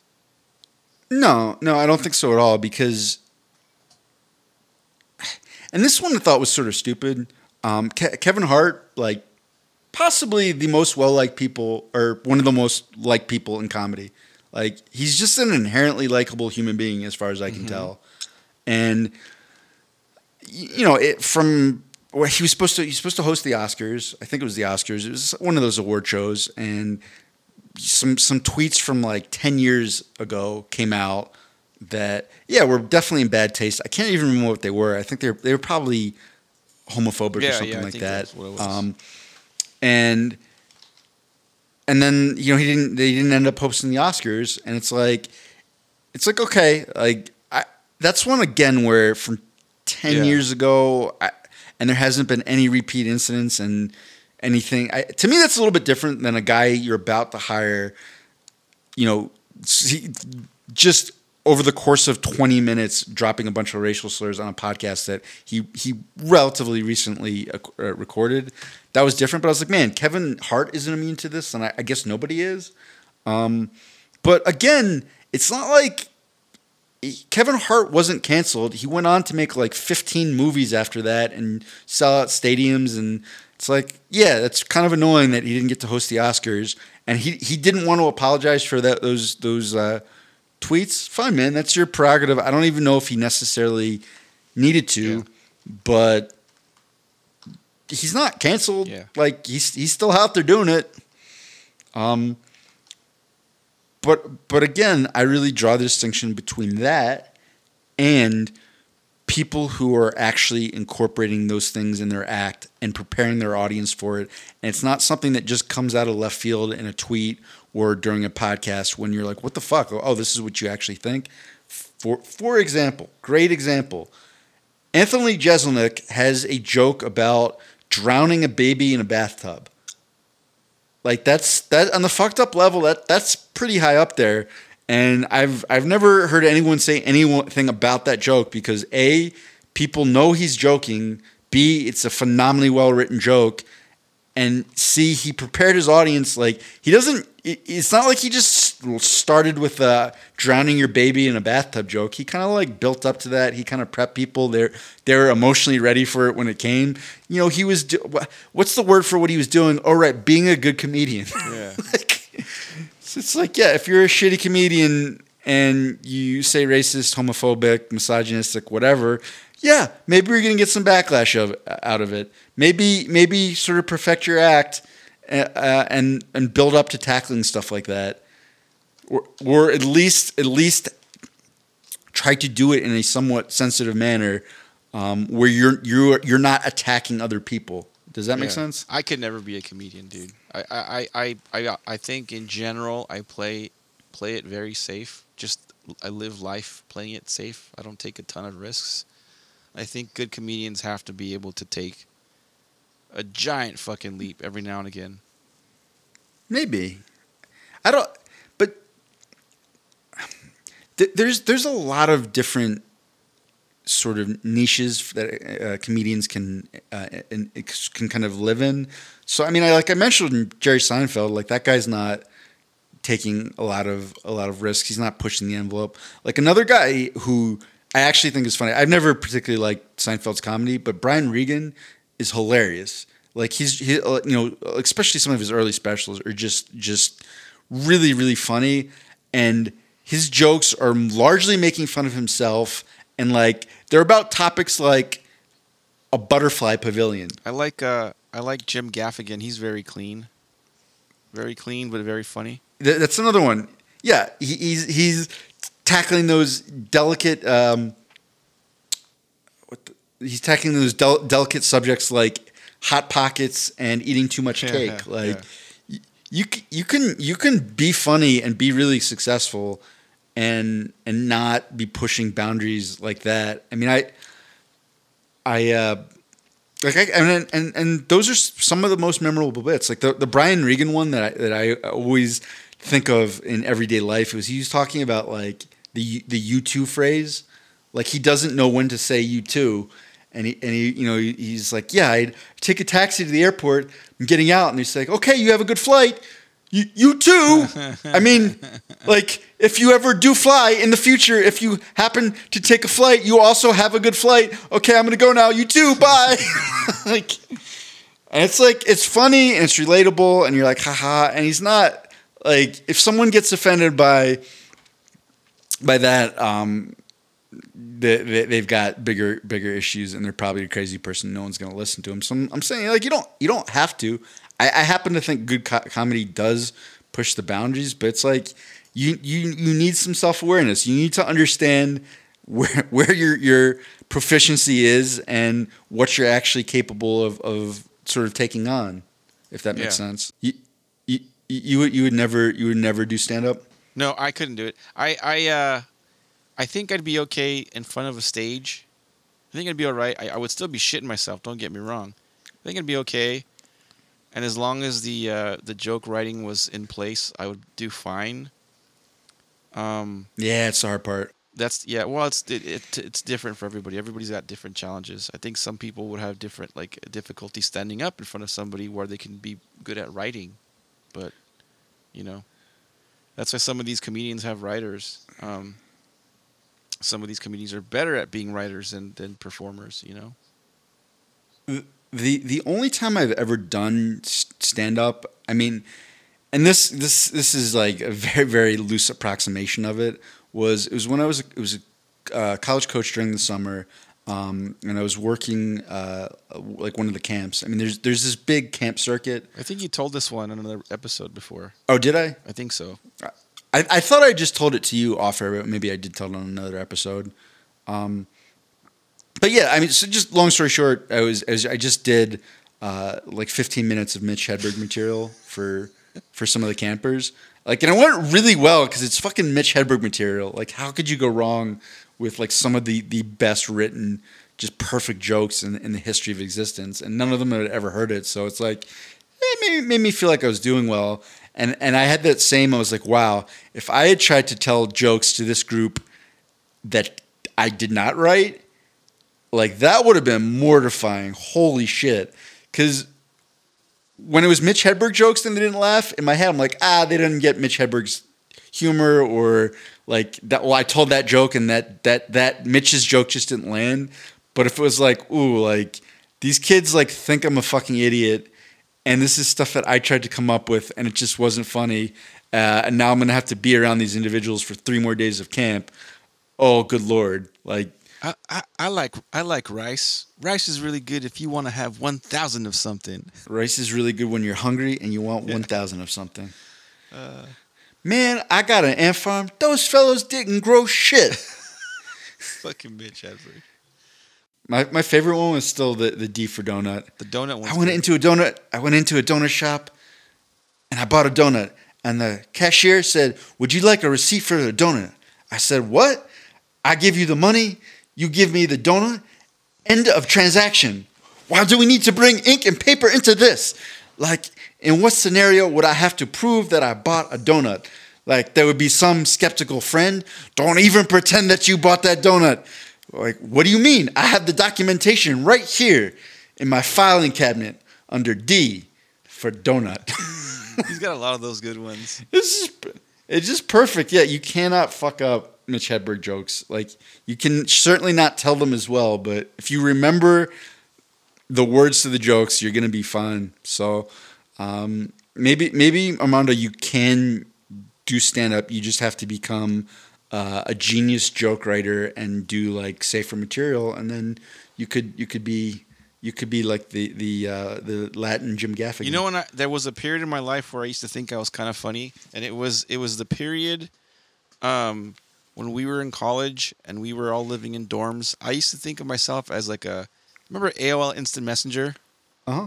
I used to think of myself as like an instant messenger comedian, like fucking genius savant. Like people would say something in like instant Oh. messenger, and I would come back with a like a quick one, like a, a well thought out kind of smart ass, cynical. I can't think of any right now, but back then I used to think I was good. I'm not. I'm not so funny anymore. I'm older, and So, so that that was at, at that time like so so there's two different mu- kind of sort of like brain muscles that you can use for comedy um, and the the first one is is sort of more like a George Carlin or an Anthony Jeselnik or a, um, you know or even Mitch Hedberg where it's like it's like you're really it's really well thought out and you're sort of picking the exact right words and structure and it's more of sort of a written joke that then you have to sort of work towards it sounding natural.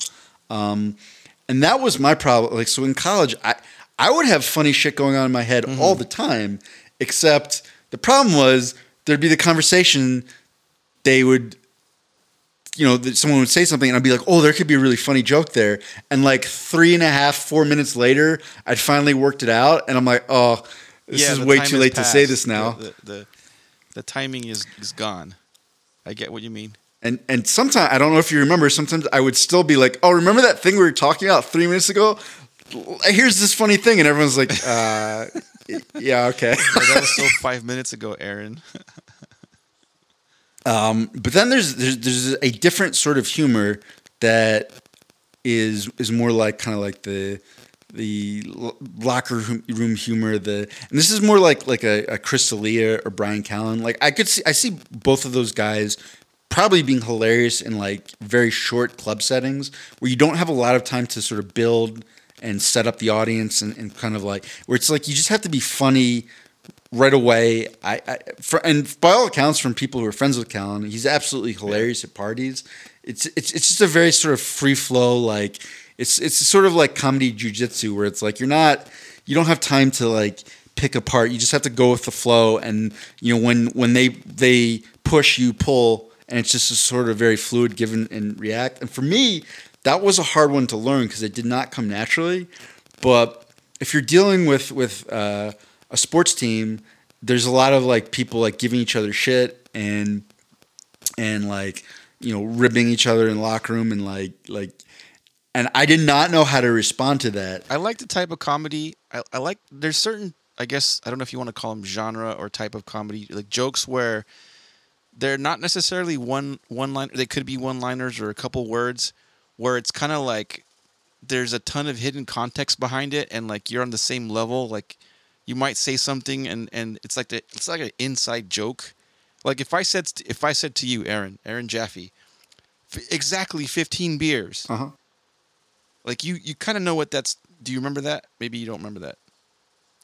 Vaguely, Christian Bollicker. I don't remember the content. Well, that was a Yeah. One. Yeah, But I'm right. saying like there's certain things where I could say a, a, a one liner or a couple words here or there, and uh, you know if if you and I uh, randomly one day in in in our normal conversation outside of the podcast were to say um, Excelsior to each other, like we, we would laugh. We'd be like, Right. I, I, that's that kind of like that uh, the inside joke kind of comedy's always always been fun and funny for me. Well, that's that's the beauty of, of stand up comedy specials. You you can start with an audience that's never seen the comic before, and if they're good, by the end of it, they'll have inside jokes from that hour. Right, yeah. and that's what it'll feel like. Um, but that's that's like I said, that's just sort of like building building up to it. I, I guess what I was trying to what I was trying to get around to is just that that sort of like quick, snappy comeback, or a lot of times they are, they are kind of like like little roast jokes, like slash put downs.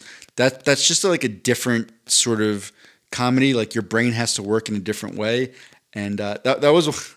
One of the things I, I, in hindsight, I really felt bad about because I sort of realized that I'm like, you know what, fucking, I'm sick of getting made fun of, um, by people on my own team. Like, fuck off. Why is this still happening in college?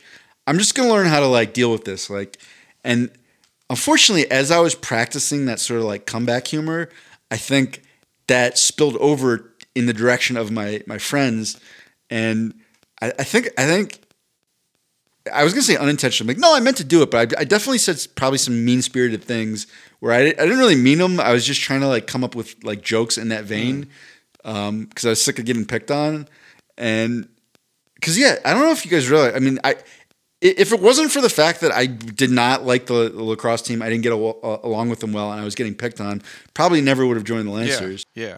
You you felt a bit of a of an outcast with the la- lacrosse team.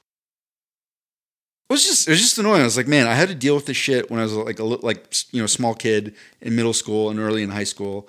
It's like now I'm like big. I could beat the shit out of any of them. And now, but now it's just you know they're not physically fucking with me because I, I would just shove their head in the toilet. Um, now I'm just dealing with this like verbal verbal bullshit. Okay, I will I will conquer this arena too. Fuck all you guys. You guys are dumb jocks. I'm definitely smarter than you. Um, get ready for this, and then and then that.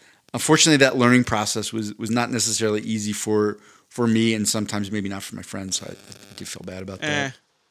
We we uh, we all over the course of years in friendship, all of us that group especially, we all got to know strengths and weaknesses of each other, and we gave each other shit, and that was just part of the whole. That was part of it all, you know.